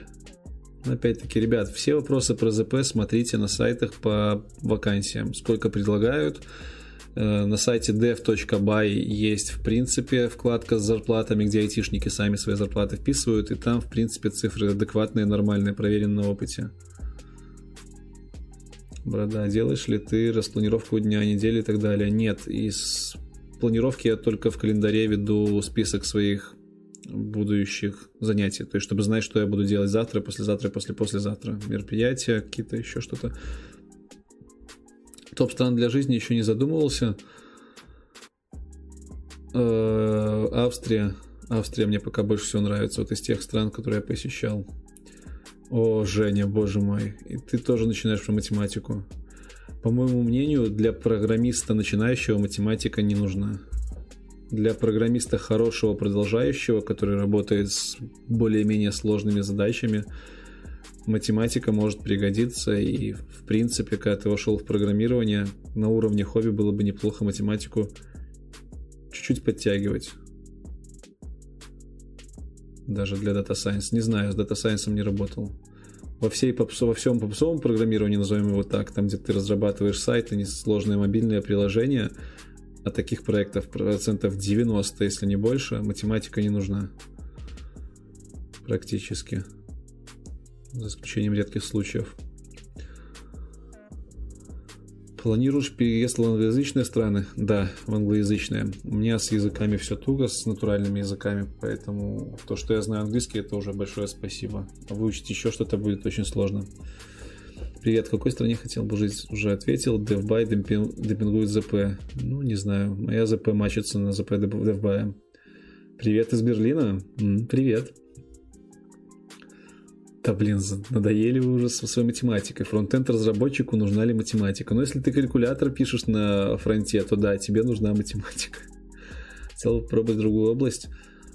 Эм, пока не было необходимости, да и времени особо нету. О, кстати, вот код блок пишет, что зарплату в России можно на моем кругу узнать. Там тоже есть раздел. Как все боятся математики. Да нечего бояться, просто, ну, реально сколько я? Четыре года в универе вышку учил. И на практике после вышки, сколько, пять лет прошло, вообще ничего из этой вышки не пригодилось. Разве что теория вероятности один раз пригодилась, чтобы выбить билет на конференцию айтишную. Там нужно было задачку решить. Вот и все. Да, я из Минска. Нет, родился в Гомельской области. Женя, если тебе интересно для Data Science математика, ну, я думаю, что да, там нужна математика. Они же там модели придумывают, математические модели для обработки данных. Но я просто очень мало знаю про Data Science и очень, очень сам жду интервью с Data Science специалистом. Привет, я Сонарян, не был на твоих стримах, неплохо так поднялся. О, Филипп, привет. Ну да, видишь, нас уже соточка тут. Э, самый легкий вход в IT, тестирование не предлагать. Не знаю, какой-нибудь фронтенд язык не поворачивается сказать. Что-то с вебом связанное. Как ты относишься к констрейнам в базе данных? Э, Женя, к чему вопрос? Нормально отношусь. Ставлю, когда нужно, не ставлю, когда не нужно. Сейчас прохожу курсы фронтенд, дев плюс Angular. По твоему мнению, сколько сейчас перспективен фронтенд от единицы к 10? Открой список вакансий в твоем городе и посмотри, сколько из них по фронтенду процентном соотношении сам поставь оценку. Сейчас фронтенда много очень. Что лучше изучать, Angular или React? Или попотеть над обычным JavaScript? Зависит от того, каких вакансий больше. Angular и React это компонентно-ориентированные фреймворки. Angular чуть побольше, посложнее, React чуть поменьше и попроще. С распознаванием звука Настя не работал. Не слышал, чтобы это было востребовано, но знаю, что есть у нас в Минске, например, несколько стартапов, которые работают со звуком. Тематика не нужна. Ну все, пойдем, соберемся, 340 человек и уйдем, потому что Олег сказал, что не нужна. 340 человек. Что это за компания? Какой-нибудь Agile? Не знаю. Чего вас бомбит с этой математики? Я говорю, как есть. Блин, если вы знаете математику, то, ну, круто, что вы ее знаете. Вас, наверное, из-за этого сажают на проекты. Вот Geekim тебя, может, сажают на проекты, потому что ты круто разбираешься в математике. А я вот закончил физфак, где у нас была вышка не хуже, чем у ФПМИ. И пять лет прошло, и ни разу мне не пригодилась математика. Хотя были проекты с финансами связанные, были проекты, вот сейчас у меня проект связан нет, он, он не связан с математикой. Он с финансами был проект. Не нужна была там математика. Максимум нужно было вспомнить какую-нибудь банальную формулу. И то это была формула из экономики, которая гуглится на раз. Бомбежка. А вот то, что есть дата-аналитики, которые не знают про статистику и теорию графов, это уже печально, потому что все-таки Science, он связан с обработкой данных, обработкой через математические модели, через математические, тут даже слово математика есть. Поэтому, мне кажется, у них это прям недопустимо. На Хабре есть собрание статистики за 2018 год. Ну давай, кидай линку. Моя компания растет. Я не ну да, потихоньку там людей прибавля... прибавляется. Как ты думаешь, Борода, какая IT-компания в Беларуси лучше всего подходит для .NET разработчика? В целом, вот как вы сейчас будете в меня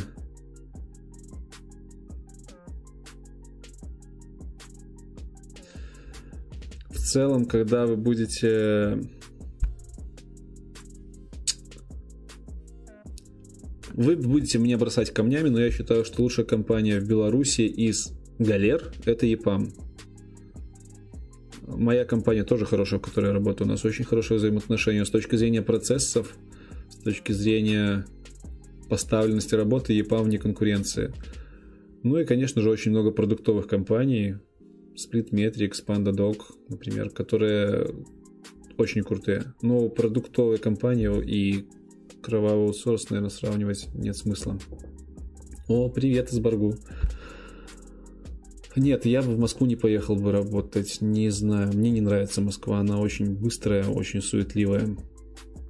Как, по твоему мнению, лучше записать неконсистентные данные или вернуть юзеру ошибку в среднем по больнице?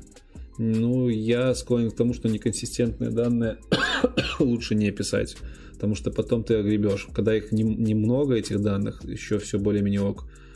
Но потом ты реально будешь испытывать боль, когда тебе нужно будет больше времени тратить на то, чтобы руками в базе копаться вместо нормального, нормальной работы. Чего на физфак пошел? Кем тогда планировал стать? Ну, слушай, я неплохо знал физику, участвовал в олимпиадах и, в принципе, плыл просто по течению. У меня получалась физика, я пошел на физфак. Все, не было вообще никаких идей. Программированием стал только на третьем курсе заниматься, на четвертом. Какой самый большой проект курировал? Что значит большой? В чем метрики? Watch Dogs 2 или игра про хакеров? Не играю в игры. Гикаем, вспоминай старину. Напишешь на мыло, когда заходишь работу найти, поговорим. Ой, блин, я видел, что ты на стримах сидишь, я не знаю, кто ты. Если мы знакомы, окей. Но, честно скажу, как-то немножко в штыки твои сообщения воспринимаю, потому что какие-то они очень, как сказать, категоричные, вот. Скрывайся, напиши мне в телегу, кто ты. Я не знаю, не помню. Попробуй погуглить, конечно, потому что работу предлагают. Нет, так ты ж меня на работу не возьмешь, я ж математику не знаю. Есть жизнь IT вне Минска? Да, есть. В Гомеле неплохо развивается, в Гродно неплохо развивается. Хотя, конечно же, в Минске очень-очень много, намного все круче в плане IT, в принципе, в плане всего. Но все-таки центр страны. Борода, ты фуллстек разработчик на .NET или только бэкэнд? Расскажи, пожалуйста, какие ты используешь инструменты разработки. Я на .NET в основном работаю с вебом, также иногда с десктопом. Под мобилки никогда не работал на .NET. Ну и фронтенд пишу, когда приходится. И пам лучше. Ну, и PAM хороши с точки зрения построения процесса. Все-таки они очень большую компанию вырастили, у них внутри очень сложная структура выстроена. И сложная не значит плохая. То есть, чем больше я слышу про их внутреннее устройство, тем больше у меня восхищение возникает. Я всегда люблю смотреть на компании изнутри. Хотя каках хватает везде. И в Японии, поскольку он очень большой, каках в не в относительном размере, а в удельном, скажем так, больше, конечно же, потому что там просто больше людей. Что такое галера? Галера это такая метафора, э, применимая к компаниям, которые занимаются аутсорс-разработкой типа компания это лодка большая, галера, в которой все разработчики это грибцы, а менеджер это погонщики, которые их гонят. Есть такая метафора, она не самая лучшая, можешь про нее почитать в интернете. Да, стоит ли какое-то время поработать в Гугле или в Microsoft, так как в планах есть там поработать? Ну, конечно, стоит. Крутая компания. Хотя бы просто посмотреть, как оно работает внутри. Женя пишет, что МСК ЗП ниже. Жек, ты ж, по-моему, год назад, если мне не изменяет память, говорил, что в переводе на наши деньги там ЗП выше. О, Васаби, желаю удачи на курсах по KF Automation. Привет, можешь подсказать хорошую школу для изучения программирования в Минске? Не могу. Все школы, они разные. Я бы сказал, что все зависит от того, какой у тебя будет преподаватель. Если преподаватель хороший, то тебе повезло. Если бы была возможность, я хотел бы меня подкинули в ЕПАМ на порог, когда был ребенком. Чем контролируете выполнение проекта? Кнутом. Чем? Эстимации, работа по методологиям, использование фреймворков для гибкой разработки. Какие-то метрики собирают, но этим в основном менеджеры занимаются. И не смог разобраться, как на GitHub найти open source для чайников по C-Sharp. Может, ну с носом, плиз. Open source для чайников на C-Sharp? Я не думаю, что на GitHub из чего-то серьезного можно найти что-то для чайников. Самый большой в плане бэкэнда. На самом деле у меня не сказать, что были очень большие проекты в плане бэкэнда. Был один с финансами связан. Там, кроме бэкэнда, двух опишек, было еще несколько сервисов, которые просчитывали э, каждую ночь новые курсы, новые ставки на рынке.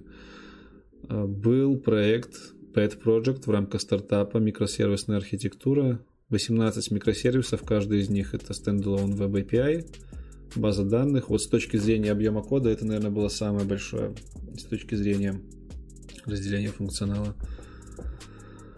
Ну, как-то так. И пам вам памятник при жизни поставит. Я буду только рад. Борода, как ты считаешь, надо ли быть тестировщиком? Мне пару раз доводилось, счастья было много. Надо ли бить тестировщиков? А, нет. Насилие это плохо, я считаю. Лучше прокачивать переговорные навыки. Сейчас уже нет, да они там в среднем сидят, круды рестят. Ну, кстати, ну, круды есть, а что? Круды везде есть на всех аутсорсах. Э, Женя вот говорит толковую информацию, я знаю, он очень долго интересовался инфой по зарплатам в Москве и в Минске. Если он говорит, что в Москве сейчас ЗП ниже в среднем, чем по Минску, я думаю, этому стоит верить. Нашу компанию жмнов без опыта набирают. А, ну, если Джун хороший, с огнем в глазах, то я думаю, его в любую компанию возьмут. Если да, какая процедура, на ком стеке, если стажировка. Слушай, напиши нашему HR, например, и она тебе все расскажет. Я ж не HR, чтобы все эти моменты знать. Компания не маленькая. Были, бы у тебя, были ли у тебя моменты, спрашиваешь, что... Пла! Все, третий час пойдет, язык заплетается. Были у тебя моменты, когда ты хотел бы поработать по Waterflow? Э, когда заказчик влетает с change реквестами в скраме, в Agile, то вот практически всегда хочется работать по Waterflow. Типа, чтобы у тебя был график, чтобы ты знал, что вот завтра ты будешь над этим работать, послезавтра над этим. Потому что когда вот эта вот гибкость, проворность, проворность выражается в том, что у тебя постоянно какие-то стрессы, какие-то изменения, это очень быстро надоедает и влияет даже на выгорание. Конечно, в этом плане Waterflow гораздо более спокоен.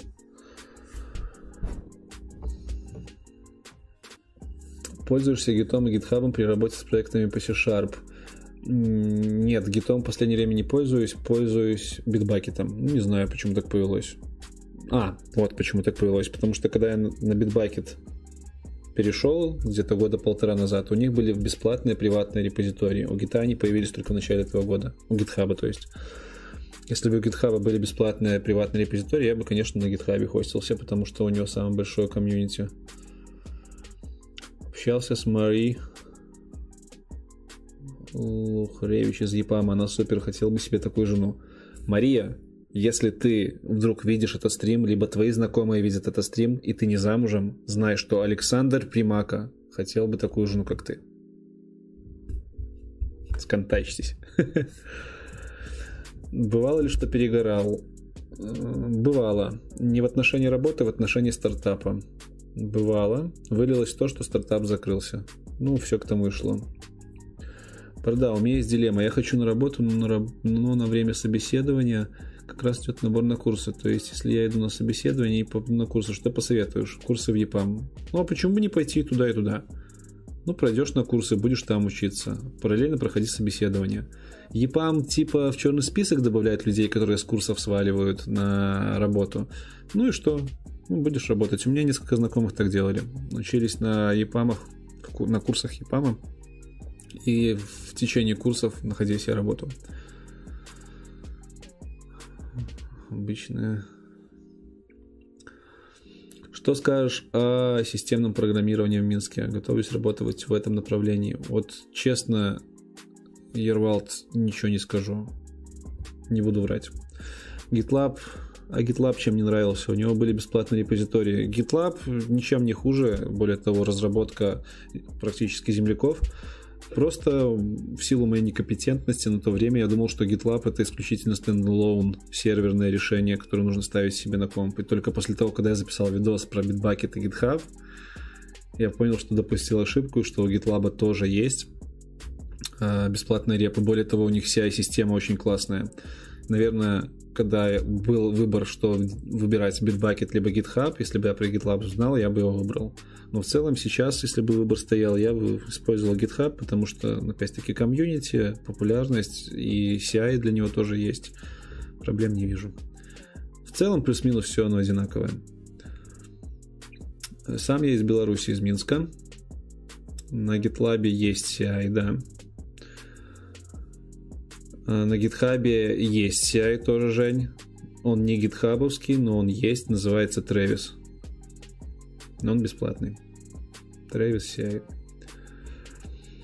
Это же непорядочно так делать. Тебя обучают бесплатно, ты взял и ушел. Ненадежный специалист получается. Ну, возможно, EPAM такой логикой руководствуется. Отпустите бороду, он уже встал, да. Жека Ник заметил. Travis это не GitHub, но Travis разрабатывался как раз таки как CI для GitHub. Поэтому я говорю, что у GitHub есть CI. Ну, точнее, ладно, будем честны, у GitHub нет CI, но есть решения, которые позволяют бесплатно делать continuous integration, continuous deployment и delivery и для GitHub, только для, для GitLab. Так, что такое EPAM? О, не все знают, что такое EPAM. Удивляет. EPAM это, наверное, уже самая большая компания с корнями из СНГ, аутсорс-компания. Самая большая. У них там больше 30 тысяч сотрудников. Больше, чем 30 тысяч. Посмотрю требования джунов в Минске почти по всем технологиям запредельные. Как считаешь, нормально или просто вакансий DevBuy хватает много? Нет, это нормально. Сейчас стек растет очень сильно. И я бы сказал, что в Минске не самые жесткие требования. Мне недавно скинули требования румыны, румынские, по-моему, какие-то вот оттуда. Там вообще жесть была. Там Джун должен не просто знать Angular, он должен на нем уметь разрабатывать нехилое приложение. И типа это окей, окей у них.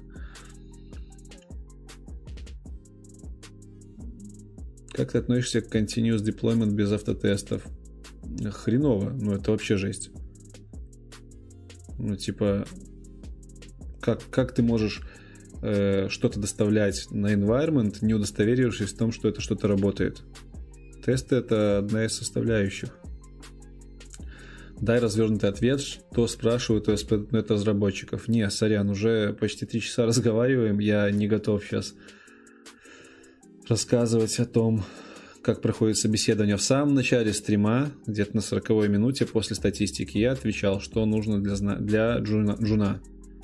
Там ничего сверхъестественного. Типа все как обычно. Нужно знать базы данных, нужно знать основу языка, основу платформы, нужно немножко знать JavaScript, нужно знать верстку HTML, CSS – и нужно знать принципы ООП. Solid, Dry, Большим плюсом будет знание нескольких паттернов разработки. Вот и все. Это развернутый ответ, я считаю. Тестировать сразу в проде, ну это жесть. Э, это жесть, это реально какая-то жесть. Э, что думаешь про Фучиция? Блин, меня уже про нее спрашивали. Я не знаю, ни разу не трогал ее, эту операционную систему. Ого, спасибо за ответ. Мне привет из Улан Удэ, удачи каналу. Спасибо, Лех, тебе тоже привет всем, там, тебе, твоим друзьям, всем, кого увидишь. Хорошего праздника.